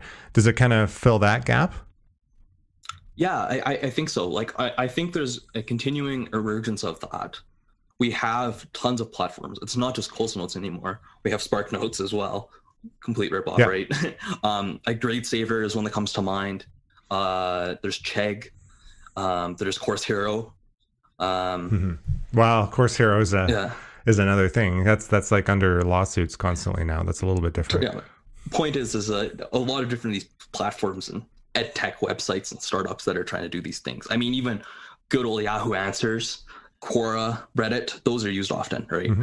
I think that really what we're looking at is not just an amalgamation and expansion of that and the, the, the free domains, but looking at how content creators get this out to people. I think there's an increase of spotlight on how to leverage content, how even in the K 12 system, there's going to be leveraging of support for these programs. Um, I mean, realistically, what what I can see, and I'm just spitballing here. I've I've worked with the public school system in the past uh, as a K 12 student consulting with different um, levels at the board and whatnot. I don't know if this is possible. I think it's it, it yeah, it would be a good thing. I'll, I'll say it that way. I don't, I we're gonna I'll edit this. I don't think it's feasible, but I think it would be beneficial for students. So ultimately, I think it's very easy for someone to instead of increasing and adding a new course in a high school, particularly in a high school environment, I think this is very true. We have this math 15 concept that's typically thrown around now. So in Alberta, we have math 10, 20, 30 for 10, 11, 12, respectively. This math 15 is meant to be a bridge between 9 and 10, and then a little bit of introduction concepts to 11. You kind of re solidify the 10 and go into 11. It's a bridge course between 9 and 10, really. Instead of offering course for that and tying down teachers and budgets that are already strapped, I don't think it would be unreasonable for um, government service to either do it in-house, contract Khan Academy, do a you know subcontract for a bunch of people to write a textbook, do an online course put together, and use that as a public service education platform, what have you, that's available and accessible to students only in that province. They have their you know, provincial login that they do normally for their Blackboard or D2L or whatever else. They get into this and they get to watch this content. I think that's you know the democratization of I, I love teachers. I, I don't think that you know we should be getting rid of teachers. But when push comes to shove with budgets and things like that, we're talking about how to bridge student learning and all the different permutations and combinations. I think there's going to be a push towards this. I think there is going to mm-hmm. be more of this online learning, this kind of hybridization, these alternative solutions, increase of tools, um, things to make teachers marking easier, right? We talk about participation, things like that, Eric. Uh, you talked about that before. I think that's very true in a K 12 setting, holding students accountable for being present, paying attention. Very easy for something like Top Hat to be implemented and make up 10% of mm-hmm. students' mark, 20% of a student's mark. If you're paying attention, showing up to class, answering the questions that are margin of error, you, you get a certain amount of points, and you know you're actively trying to learn. Right, it takes that edge off the tests, takes the edge off these other areas. And I think that's the evolution that we see happening in the K 12 area. I think it's very dynamic. I think there's a lot of opportunity, and it's particularly with these younger folks as they're getting super, you know, digital native people having iPads at two or three years old. They're going to want to be able to pull out their iPhone in kindergarten and interact with the teacher through Top Hat. That's going to be appealing, right? It is related to point number three. I don't know if you want to introduce that now, talking about digital content. Yeah. So let's dive right into this. We have this third point we call textbooks. They're not dead yet. And so I think the, the biggest thing with this is we see that increased innovation, as I was talking about before with this edtech material, but specifically with textbook companies, they've been doing this for a while. They've been trying to implement online learning solutions that are similar to your like Khan Academy and other things like that, where you have online resources and additional videos. You have quiz platforms. Um, I think like Wiley Plus is one that comes to mind. I think that's out of Pearson. Um, there's McGraw Hill has one. Um, all the major publishing houses have this kind of different interactive new ways of learning that are typically not utilized or leveraged by institutions necessarily. Some classes are, a lot of them aren't but they are definitely included with the textbook purchase. And I think as we shift towards an online environment, I've seen that these Wiley Pluses and the McGraw Hill online platforms, the MindTaps of the world, are getting a ton more exposure and a ton more use. So as we continue to look at how we get this hybrid learning environment, this online learning environment, this shift even to K to 12, how does edtech companies specifically textbook companies, continue to innovate, adapt, and transition into an online delivery or online platform to transition some of their content and enhance the learning experience. We have different things like interfacing, um, and we talk about whether or not you actually need the paper. You have digital, um, digital books. Uh, again, back to that earlier point of having young kids who are just, just so used to digital screens all the time.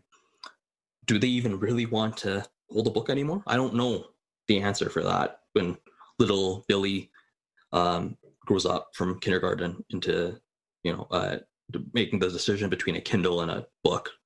Um, I know for myself and a lot of people in my generation, that's still definitely a thing. We like the feel of a book, but increasingly, I don't think that's the case. So I think there's a, a, a bridge to be crossed there. Yeah, and I think with these test uh, textbook publishers, uh, just to remain v- relevant and also uh, just from a business model standpoint, they've had to go and innovate and develop some of those um, digital materials just to keep the the textbook um, sales up, right? And especially, uh, I, have noticed uh, even some of the textbooks that we've uh, dealt with, where we even um, uh, have the opportunity to talk with the authors. As soon as the textbook is published, it's already out of date. And to keep things relevant, what they've done is now they've uh, bridged that gap by providing materials online and uh, you know keeping the current events topics and so that that leads um, you know to uh, instructors and professors having access and just uh, being able to deliver higher quality content to their students yeah, it depends how you define a book, right? I mean, I think I've seen textbooks we really just an online platform where you can read articles, you can put them in a reader view, you can have it read to you while it shows. So there's like an audio book plus follow along the text print format on a computer, which I thought was a great idea. It has videos and, and diagrams, and that's really like an interactive lecture. And I think I think that is a, is a great idea. It's interesting you mentioned uh, Chris the print. Did you know that um, print overwhelmingly outsells ebooks? Yeah, I'm not surprised. But but it's interesting. There's a great. It, it, this is a little bit different from the textbook because I think the textbook, as a digital tool that has these interactions, is actually a superior device to a to a print textbook that is static and goes out of date, like Chris said. And I've seen this over and over again. Uh, psychology textbooks that talk about some current event thing that's happening like you know a court case or something criminal justice. And then it's like wow they don't even have the solution to the court case. They've been they printed the book. And then the court i mean it's like the current events are out of date immediately and they have to ship like an addendum to all the textbooks. It's crazy. But there's a on the other side of things in terms of materials um, print not only outsells digital um, but you see kind of a a comeback just not for students, but young people in general for kind of more analog devices. So I think, you know, Moleskine was like a uh, kind of a niche notebook product for a long time. I know there's there's like 20 different competitors that make a very similar product. There's a great book about this that I just finished. That's a few years old now, called Revenge of the Analog. My wife actually got it for me from the library, and it talks about the reasons why people would take print over digital um, that doesn't mean digital's bad, but I think it kind of comes down to what we talked about with the um, online or versus or hybrid delivery. If you try to replicate exactly a face-to-face course in online delivery, that's kind of where you run into trouble. Where if you like again, if you try to replicate uh, something that was designed for print exactly as digital with no value add, um, I think that's that's where they run into trouble because it's clearly a compromise so I think those things almost have to be rethought. Oh, totally. And I think this is actually a good point. Um, you, you raised something else that it reminded me of, Eric. Um, not sponsored by Pearson, but the Pearson Revel app is fantastic. It's really good. It's excellent. I have had to use it this past semester, and just reading it, reading on your phone, and, and how they have that interface so much easier, and then integrating things like Wiley Plus directly into the app means that it, it, it's just fantastic how they've done it. And I think that really points to what you're saying, Eric, is how we approach this and how they continue to innovate and fine tune. And, and part of that market penetration, the last point as well, how we look at the um, issuance and deliverance of materials and information. That's going to be very important mm-hmm. and ever changing. I think it'll be I think it would be better for those digital platforms. I've I have seen people. I, I don't use that personally, but I've I've seen videos of that app being used, like the Pearson app and the Wiley Plus and platforms like that. I think where they could use some improvement. Well, I don't know if there's any privacy issues. We'll find out, as we already discussed. Uh, it might also be beneficial. I have heard for for some uh, digital textbook platforms. I don't know that this is the case for Pearson, so this is this is not a criticism against their company, but I know that if you've done highlights and notes um, it can be difficult to export those out of the platform. And of course, then you lose access sometimes after a certain point, even if you paid for it, right? It's kind of based on uh, semester access. Yes, a subscription service. For some yeah. of the.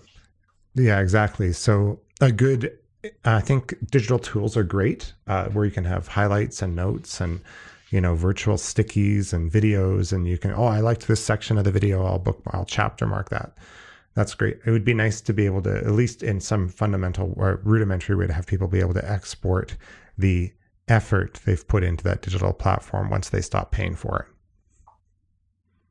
Which opens the door for, um, you know, it closes the door on resale for print text and that, that whole used textbook market.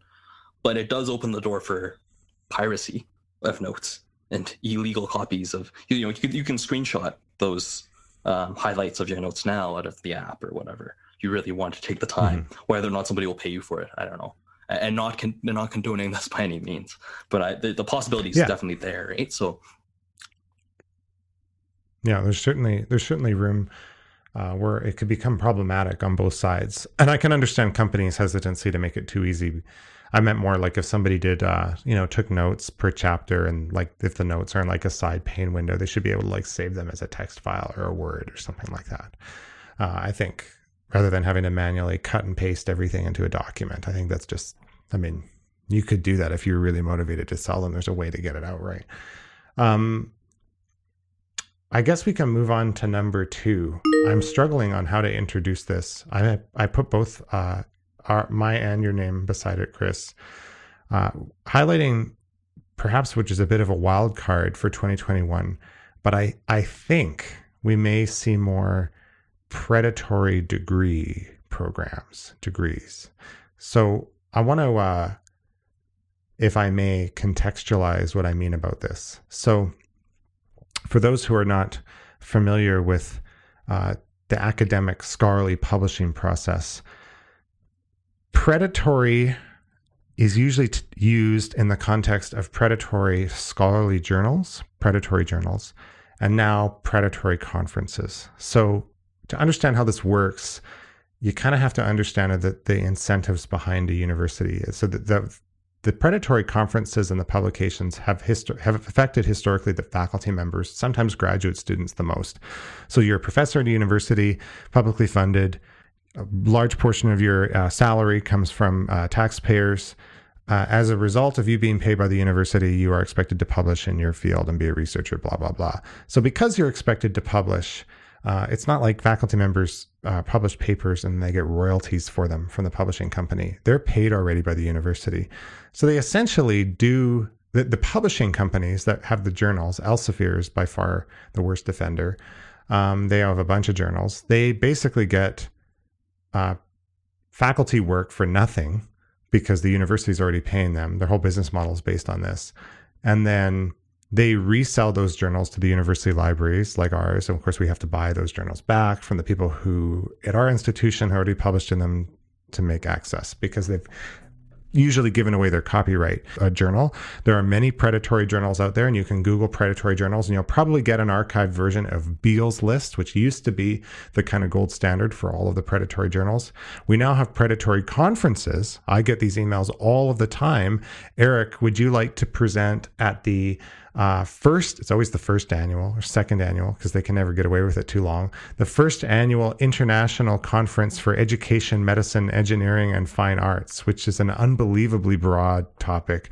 Uh, if you pay us $1,500, you can present at your conference uh, and then you show up and there's nobody there. So, this is what predatory has historically meant in academia. However, like I said, it is targeted faculty members primarily or graduate students if they need to publish. Predatory degrees, I think we're going to see this as a result of pressure on universities to compete with other platforms, which we'll talk about later as our number one pick. But I think that universities are going to have more access to student data. I don't know if that'll come from uh, ed tech platforms where they have data sharing agreements. I don't know if that'll be because of uh, institutional records that they share with each other. I have no idea. But they're going to start targeting students based on performance, which is not necessarily a bad idea. But then they'll say that they may start offering slots to uh, people early or start recruiting people based on their ability to pay up front. So that's a pretty uh, uh, perhaps bold prediction, but there are some programs that I have heard about, and I'm not going to mention any names or institutions, but I have seen news articles.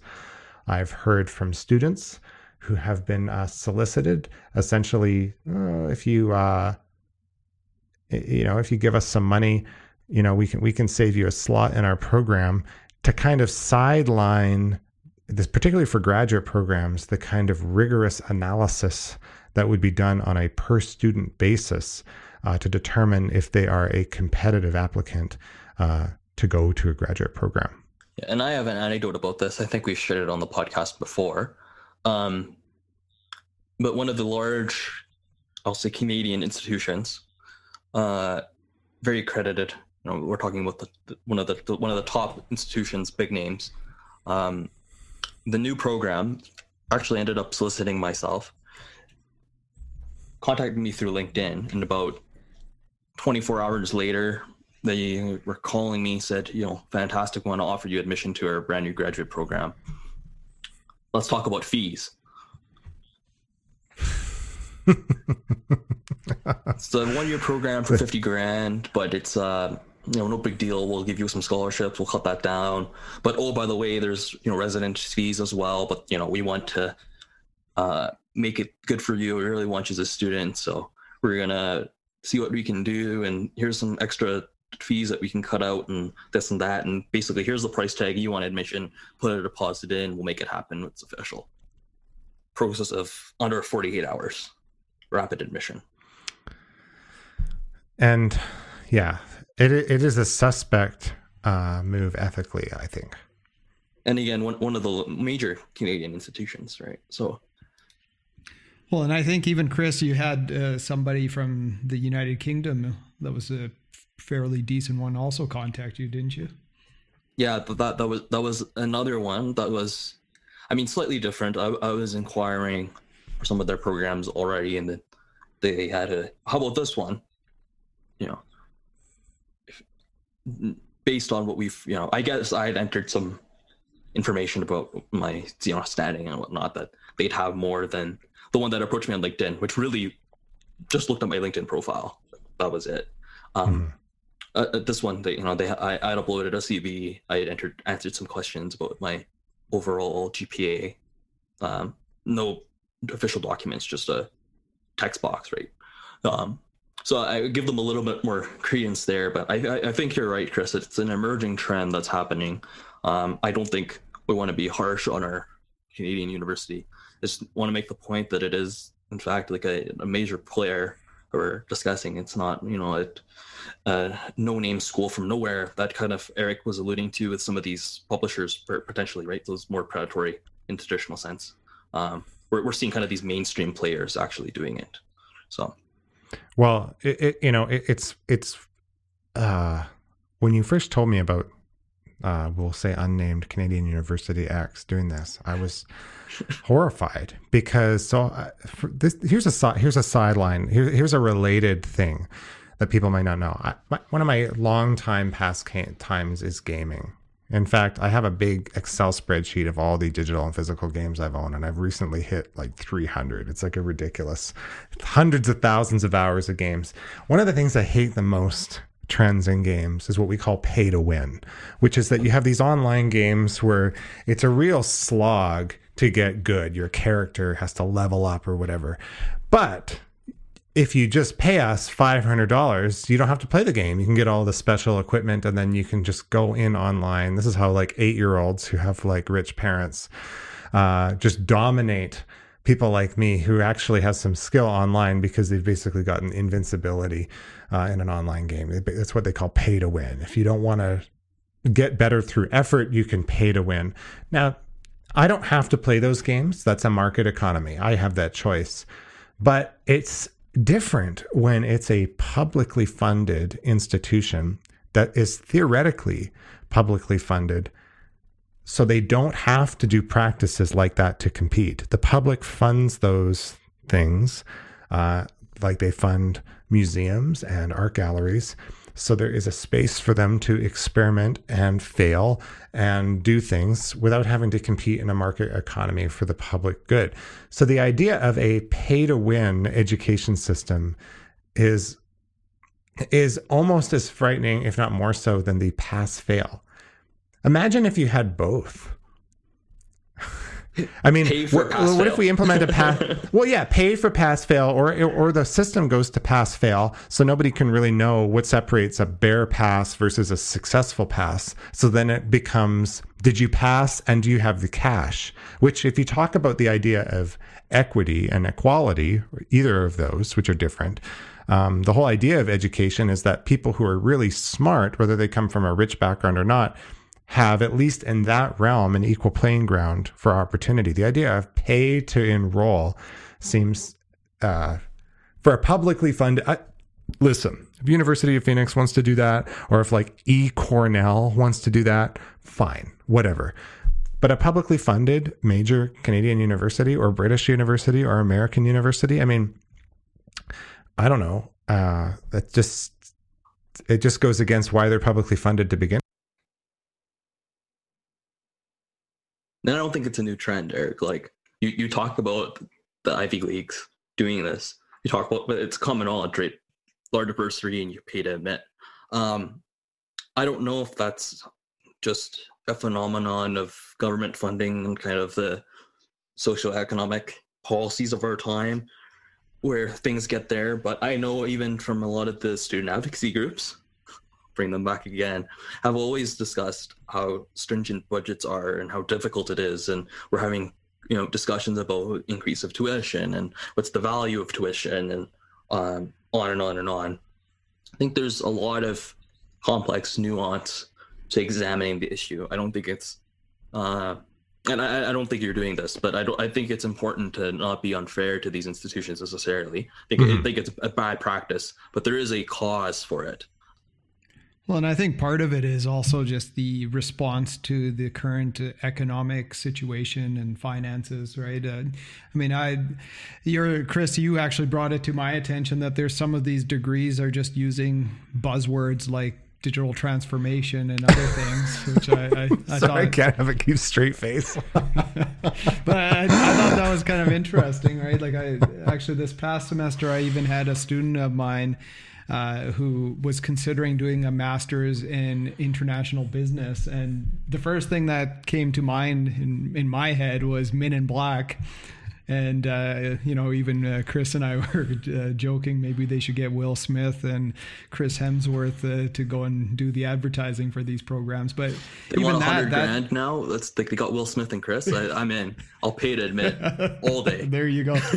but you know it, it was funny because I mean that that degree program it's something that's been offered for a while out in Europe, so it was unfamiliar to me, and now all of a sudden some of these universities here in Canada are also offering offering it. Um, but in my mind, I, I basically advise the student, and I've been advising you as well, Chris, that uh, back when I did my MBA, there wasn't an accelerated MBA program for uh, uh, people who have done an undergraduate in business. And so, what the accelerated MBA is uh, is basically where you only have to do the business courses uh, that you haven't already taken on a graduate level, and so you can finish it faster taking less courses and it becomes uh, less costly. So within a, most of these institutions, they can go and do it within a year. And uh, it was funny because I was again, I haven't had to look into any of these degree programs for a long time.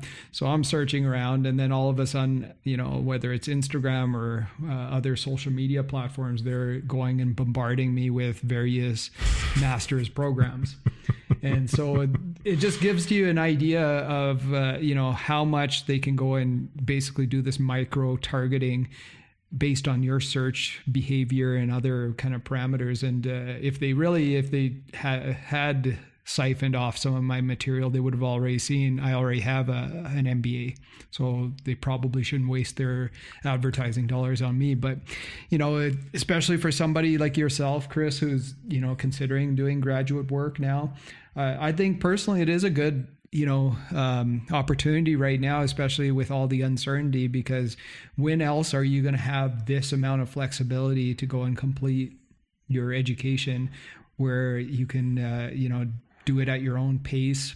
Conceivably well i mean this wasn't part of the predictions but i i think uh, probably all of 2021 is most likely going to be through online remote delivery and uh, it, it, doesn't take much to kind of come to that conclusion either because uh, at the end of the day the vaccine the the government's plan is to go and have everybody vaccinated by the end of september. So realistically we can't go and just plan well maybe it'll happen or it won't. So there probably will be announcements where we're going to go and have fall 2021 being online delivered as well. And i your buzzword comment, Chris, and I'm using this as a segue to our number one as well. The number of terminologies and pop-up degrees, predatory degrees that are using these buzzwords and coin terms. I I remember seeing masters of accounting that were MAC, MACC, uh, masters of finance that were MFin. Like, wh- what do these degrees really mean? And the number of institutions that are willing to offer them, particularly in an increasingly um, democratized kind of educational world where online degrees are being normalized and I think education is great. That that should be kind of encouraged specialization. You know, we don't need to have the power of globalization means we don't have to have physical in-person classes. If you need to learn something for that someone specializes in, the Swiss to date are the best at hospitality management. I, I that's argue almost irrefutably. If you want to learn from them all about hospitality while you're in Canada without having to go there, by all means, I think that's fantastic. When we start talking about some of these other odd degrees and oddball um, kind of predatory buzzword terms that are trying to, you know, not necessarily entrap, but the, the, the value becomes suspect in traditional academic circles, especially, and even in professional and, and, and, industrial ones as well. How we kind of analyze these, which leads us to our kind of final point of how, how do we address all this and what is the alternative or the opportunity that's presented. Um, Eric, you want to take us away? Well, I, I, I will. I, I want to say that with the predatory degrees thing, it's unfortunate. There's nothing wrong with micro targeting and using data to if you know if you find you know outstanding people I, I, don't know that that's necessarily a bad thing i think it's only problematic it becomes problematic if if there's so many predatory degrees and such an explosion particularly in graduate online degrees that it becomes like a fake news scenario where you don't know which is a legit one and which one you don't. And then that makes it really difficult for doctoral programs of who do we admit, who do we don't. And then it basically becomes inevitably a tiered system, kind of like the journal system where you know you publish in the top journals okay we don't really have to think about it anymore if you publish in mid-tier it requires more consideration and we don't really consider or weight the bottom ones as much for tenure and things like that it becomes a class system it also obfuscates um, innovative degrees that are both online and face to face that have been around for a long time, but will now sound like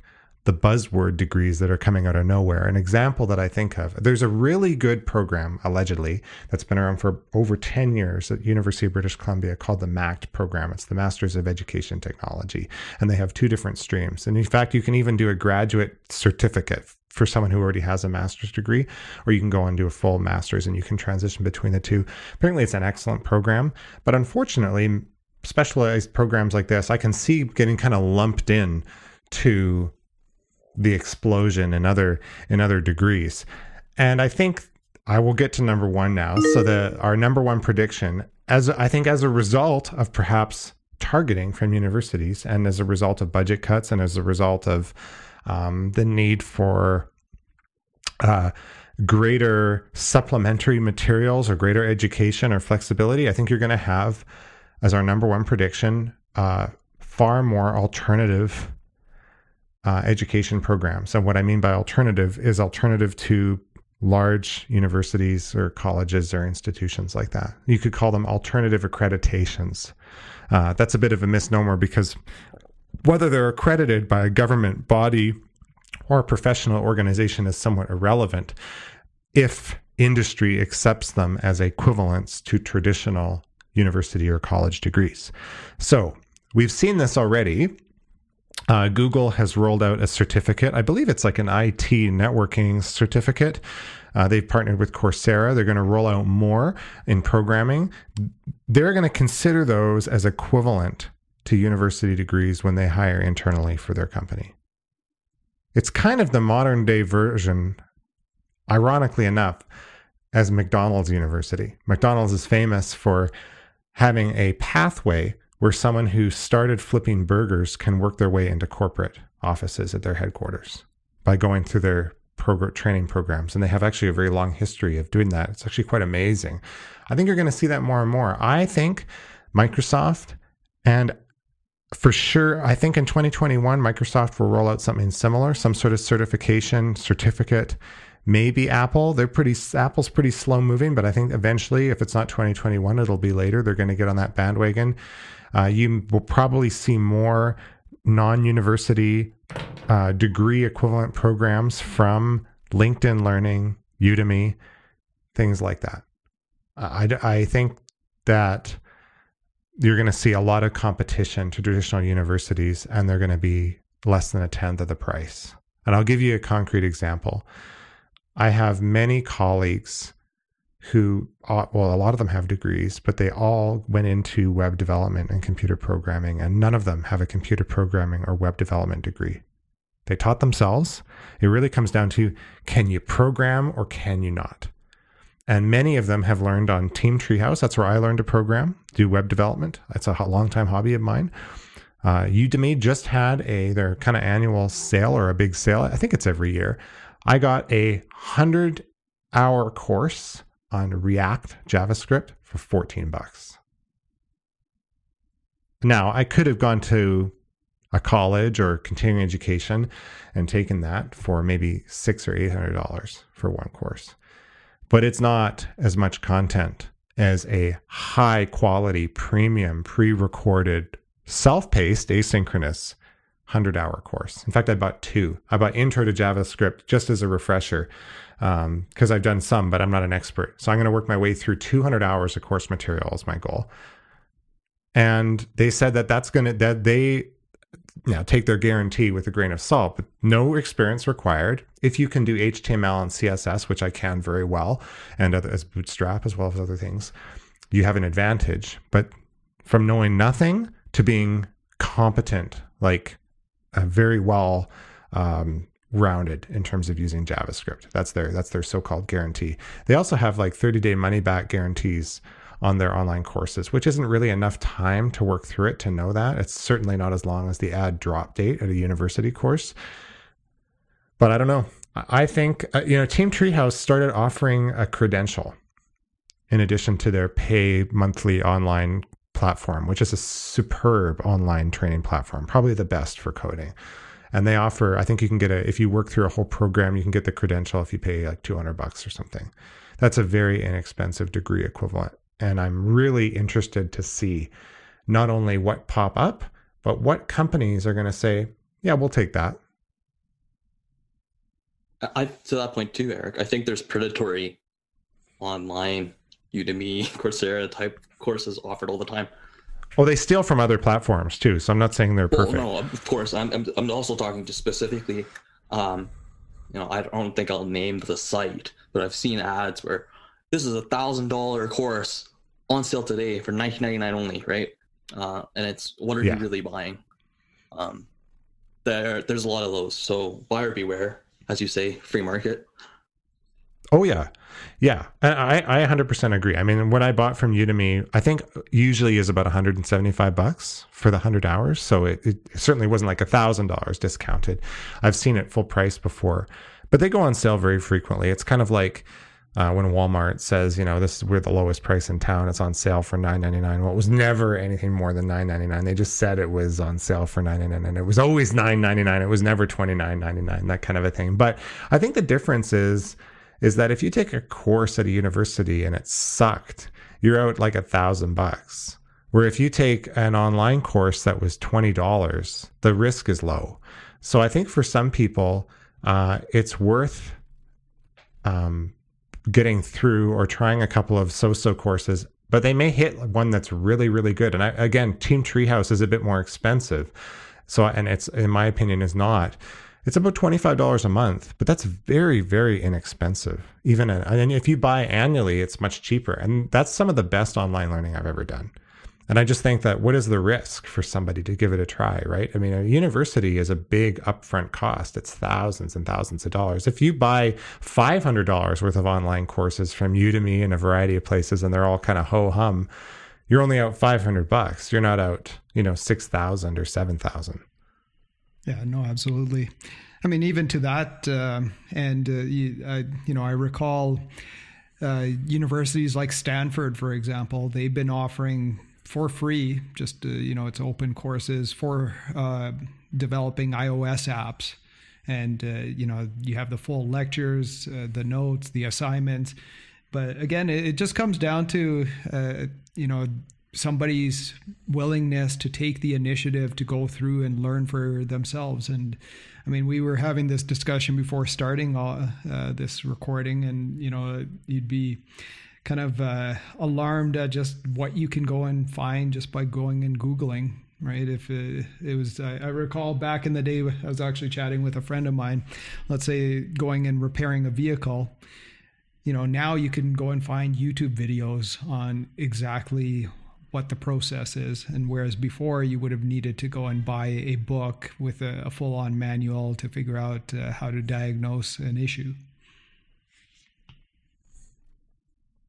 Well, you know, you make it, yeah, exactly, right? I mean, I had, or, or relying on experts who have, because the domain knowledge is so expensive, uh, relying on on people. I mean, a certain controversial academic made the um, prediction that a lot of aspects or segments of the legal profession would disappear because there's so many ways to do a contract without a lawyer so many kits so many options even through a paralegal or like uh, there's low end i don't want to say low end because it degrades it but there's tasks where you don't need access to uh, a domain expert necessarily anymore. You can do things for a lot cheaper, and that's kind of a huge shift, right? Well, I mean, that's uh, I think that's just going to be a big um, kind of disruption to the the industry. I mean, you already see it in the legal side of things. Does it really make sense? Like I've seen with some of my clients, like to buy, a, let's say you get a unanimous shareholders agreement. I've seen clients pay 5,000, 10,000, 20,000 bucks. And I've looked at them. They're pretty much templates that the paralegals have developed. They kind of tailor it a little bit. And at what point do people start pushing back instead of paying, you know, five hundred dollars an hour for these, um, you know, uh, legal contracts or what have you? Will they just go and maybe get a subscription or find something online? And so uh, again, uh, I don't know. I mean, that's where like the the legal profession I think is going to see a huge disruption, especially with uh, technologies uh, such as um, machine learning and artificial intelligence coming into play. It, I think the same can be said for, let's say, the accounting field. Right? Uh, again, it's it's not rocket science, but I think this is where some of these um, uh, professions they're going to have to adapt. And what are you going to be paying these professionals for? It's going to be for you know providing uh, strategic advice and um, you know it's not going to be the the day-to-day kind of minutia of bookkeeping or preparing contracts and signing documents. Or like a gp a medicine. Yeah. Even how that, long he, how long am i going to have to go to a doctor to get a prescription for a medication i've had for 10 years instead of going right to a pharmacist? Like really? Yeah. I mean, I, I, just I see some of these things as kind of being inevitable because they've been on people's minds forever. Like it's not that hard to get over some of these tests. It doesn't mean that the profession is obsolete, but it means that perhaps that profession spends more time doing more complex things. Yeah. Maybe it frees people up from having to do minutia and they can do more innovation. It's not necessarily a bad thing. Yeah, I mean, if you look at on the medical side of things, it's already been proven where, uh, you know, through artificial intelligence, because you got uh, the amount of sheer amount of data being able to, let's say, detect uh, some type of cancer, or maybe there's something like just based on looking at the eye and the optical nerve, you can go and detect uh, that there is this, uh, you know, diagnosis. And again, it's going to be up to the doctor to go and figure that out. Now you're using that technology, that machine learning, that artificial intelligence as a tool to go and make that diagnosis and doing it a lot more accurately.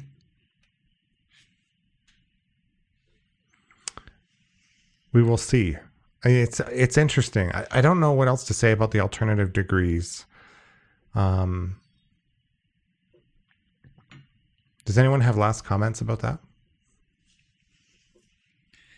Well, I think uh, you know you've already touched on it, uh, Eric. At the end of the day, if a, a, company like Google, which a lot of people probably want to go and work for, if they're willing to go and take this, you know, it's basically, uh, I believe it's even been a free uh, course offering through Coursera, and they're willing to go and hire that person. That certainly changes the whole dynamic. I mean, uh, why would I go and pay? however amount of money when you can go and do that. But that being said, I mean, online courses have been around forever. There's been free courses available forever. You have those MOOCs with the the massive open online courses, and you know why haven't they taken place? And it comes down to that it takes a lot of initiative, right? I mean, I, I look at the students, even uh, looking at my, I was uh, getting some emails right now. Uh, we've gotten our student evaluations back, and uh, obviously, you can never please students entirely, anyways. But uh, one of the things that they're missing is the the lecture side of things. And whereas, uh, you know, if you had the classroom there, even if you didn't read the textbook, maybe you're going to go and cover off that material. And now you're, you know, you, you don't have that as a crutch and you have to actually take the initiative yourself to read through the content, do the, the work. I mean, some of my biggest uh, issues that I had this semester, it, I, I don't get what, uh, why students just, they don't go follow instructions. If they just followed instructions, just that would be half the battle and you would probably do very well on your uh, deliverables. But um, again, I think it, you know, these alternative accreditations, it's great, especially for places where in the world where we don't have people who can maybe go and afford uh, the education. And now that offers a path to uh, maybe uh, actually make things a little bit more equitable.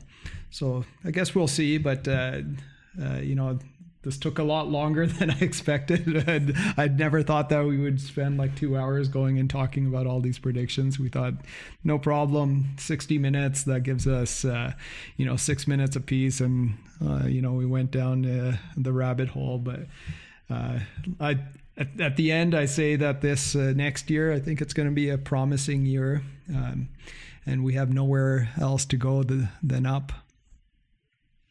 nowhere else to go than up. And we will revisit, I think, at some point to see maybe at the end of next year where our predictions were. Yeah, tune back next year. Maybe we can do a one. Yeah, we could do a back to back, maybe a one hour. Did we? Where did we get it right? Where did we get it wrong? And then maybe we'll do an hour. Try to keep it to an hour next time of predictions. This is our first run. Yeah, I was gonna say, Eric, it's gonna be four or five hours next year at the marathon. Break it into two parts. Well, our best our one of our most successful episodes in fact i believe the most successful episode is well over an hour if not close to two so it does not uh, i realize that for some people don't like the longer episodes we try to keep them to an hour but um, it is certainly not a lot of data to support length is a determining factor well, and you're more than welcome. I, I won't have hurt feelings if you go in double speed listening to this episode. That's right. That's no problem. I do that too. Uh, the only comment I wanted to make as the final thing on the um, alternate accreditations, I think all this is really going to do is increase a push for students to just take on more. We've already talked about this and how the master's programs have become kind of the new normal. Um, a, a, master's degree is the, the, bare minimum. It's replaced what the bachelor's used to be. I think all this is really going to do is add on. Okay, you need a master's and then in addition to any of your professional, like Chris and I from the own business, or your CPA, CFA, but also you need these 10 Udemy and Coursera accreditations to work for us at Google. I think that's all it's really going to do. Can I make a counter prediction and we'll see if we're right? Go for it. I think the opposite. I think if the degrees turn out turn out the alternatives the way I'm thinking, um, it'll be better for universities in the long run because universities will not have to do predatory practices. They won't have to worry about handing out really tough grades. Uh, I, I think, uh, yes, they may have cutbacks to university staff sizes, faculty sizes, if you don't have the same enrollment, because the low, I don't like to say low end in terms of low quality, but the most accessible low end of the education spectrum, according to the Clayton Christensen thesis, the, the, the uh, competitors coming in at the bottom of the market are what pull market share away from the low end. So right now, there's a lot of people who feel they have to do a degree that maybe don't. And it's possible that while in the past we used to have a high school diploma, or maybe you took a couple of university or college courses, or perhaps you have a diploma degree from a college that was equivalent to have a very successful career. A degree is not necessary for everything. Maybe making really good quality online programs will take the pressure away uh, from everyone having to f- forego four years of opportunity cost, whether they actually need to for what they're interested in or not. And I wonder if that'll allow universities to say, okay, that's there for people who don't need it. And maybe degrees are become more exclusive again as a result because there is another opportunity. There's a big opportunity cost. And I think you've mentioned this before, Chris. If someone has to spend four years, think about the economy. Think if you look at the productivity that a person brings or the potential productivity that they bring to the economy over their entire working career, there's an enormous uh, opportunity cost to both the economy and also uh, you know family development all that stuff if people have to forego seven eight ten years of their life to go to higher education they're just starting everything that people used to do at 25 now closer to 40 right it's and, and even with people living longer there's a huge economic cost they might not be able to retire as earlier they may have kids later there may be a lot of things with that. So I wonder if the, it'll actually have the opposite effect. My only thought about that, Eric, is I guess kind of almost to clarify my point too, is where we end up is you know, Google doesn't have a limited amount of jobs. When they take over the world one day, they will. As of right now, they do not. Um, and when they have a single job opening, and you compare a person with a degree as well as the alternative streams, and a host of them compared to an individual that just only has the individual streams. I don't think that's enough. And I don't think that that's going to really make that differentiation um, that quickly. Yeah. I, I, I, think that, that there's going to be a, um, an adaptation by universities. As much as we give academics, uh, we call them laggards and we, we make fun of them for not adapting, they're going to pivot and they're going to um, mm-hmm. be able to provide the needs for these companies and there's going to be a, a significant change they're going to respond to the market demand and i think that regardless like this is never really truly going away. I think yeah we might see like a 10% decrease in enrollment overall but i think ultimately when you talk about people who are trying to work for fortune 500 companies typically also have ambitions of trying to get into management and going up the the 25 rungs of management as well right? So talk about that. I think that there's a competitive nature to kind of the overall stack. And I think realistically, it's just going to be another thing that we add to the laundry list of things that you need to, to do to get to it, um, this particular hurdle. Yeah. But I, I, totally see your point. I think that's true for a lot of um, perhaps more practical skill sets. Well, right? and it could be both, right? I mean, this is just the first rollout, yeah. right? I mean, like the, the, the, the certificate that Google rolled out was for like a network analyst. So maybe that's a position where you can be very successful where a degree has diminishing marginal returns right? And they don't really care. Uh, they don't pay enough in that particular position because it's an entry level IT job, even at Google, to where they can really justify someone having a degree because of a the overhead costs. They wouldn't pay enough.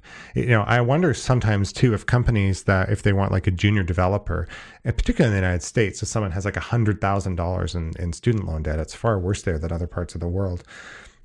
Can they? Are, there there are some companies that are saying for these low level positions they're having trouble justifying asking for a degree with inevitably people are going to take on that debt when they're only paying so much, especially for an entry level position.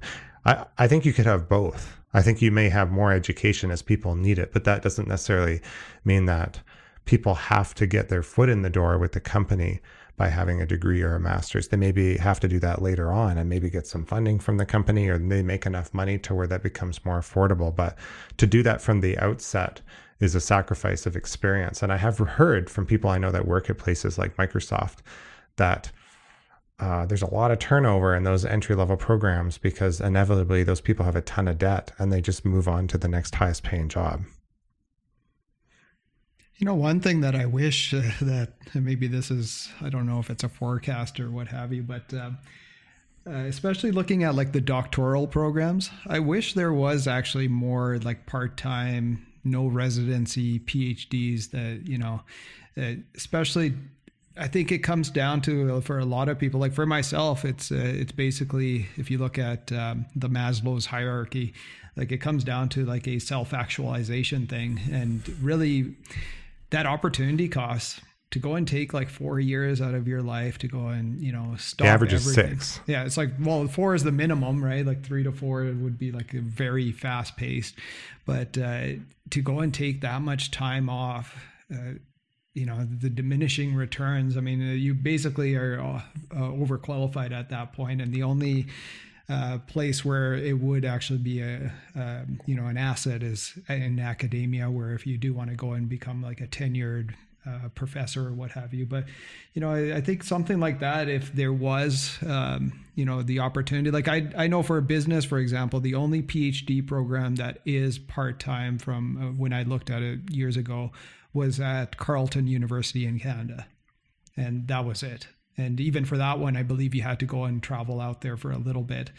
Uh, but, you know, it's, uh, it's just something that I think, uh, you know, the universities, they need to be a little bit more uh, responsive to the changes in uh, basically uh, behavior of, and then maybe the market needs as well, right? And it's the same thing. Like I look at like accelerated MBAs they never had them before. And it really it makes sense because an MBA degree was meant for people who had a technical background, like let's say an engineer or a scientist that wanted to go and now move into management position, but they didn't have the business acumen or business knowledge. So this was their kind of bridge. But for somebody who has a undergrad in business, you already have covered off much of that information. So now uh, I think that's actually a good. Uh, uh, kind of pivot or response where you can go and finish it within a year. I mean, there's some places like U of A is 10 months, which is, you know, pretty uh, impressive. Yeah. But uh, the faculty of extension, right? Yeah. So, yeah. Anyways. It, it, the mod, it's a mod. You raise a good point. It's a modularity issue. That's why I brought up that Masters of Ed Tech, which I've heard is a great program at UBC because you can do a part time or online. It's online because it's all about online education, right? And you can do a graduate certificate. So that's for someone like me who has a master's degree and would like to learn a little bit more. Maybe he's on the fence about doing another master's degree because you know how many master's degrees do you need? But then oh, but I could I could take a few courses and have a graduate certificate, which is actually quite valuable. But that can be applied directly to this other thing. So you can kind of stack it, right? And I think if I went, I would love to do a doctorate, but it's going to, I would love it if it could take me 10 years or eight. Now, my supervisor may have retired and passed on by the time I'm finished. But I mean, ultimately, it would be nice to be able to chip away at the courses because, like you said, it's not a requirement to be employed, at least not yet. Um, but it would be something I'd like to do. So especially for a thesis driven program, I've never really understood why there's such a time limit. I mean, do one course a year. But a good topic maybe modularity of degrees for another another episode. Well, should we call it here, folks? Okay. Well, thanks very much. Uh, for taking part in this very long 2021 forecast. Uh, I appreciate you both adding your comments. Uh, it's been a lot of fun. Yeah, absolutely. Fruitful discussion. And then you got to wish our listeners a uh, happy new year and thank you for tuning in over the past, what is it now? Eight months? Nine months? Mm-hmm. Yeah, I think long? so. Yeah. Uh, time flies, especially once you start getting over like 30, 40, it, it goes by even faster. So, yeah. I still feel like I'm 25 though. Yeah, me too. I'll just tell people I'm 25. I think I can still get away with it. It's the beauty of just having voices, right? That's right. Thanks again, folks, for listening, and uh, we'll see uh, everyone at our next episode.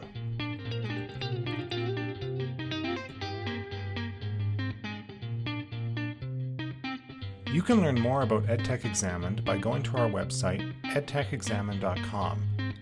There, you'll find ways to subscribe, as well as host information, our social media accounts, and our blog posts. Our blog posts are also published through Medium on the EdTech Examined publication.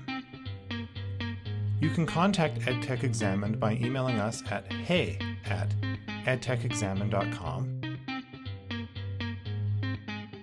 If you have an EdTech question you'd like us to answer on a future episode, you can email us or reach us through Twitter using the hashtag EdTechOfficeHours. You can find EdTech Examined on Twitter and Instagram with the handle at EdTech Examined, and we also have a LinkedIn page you can follow. Until next time.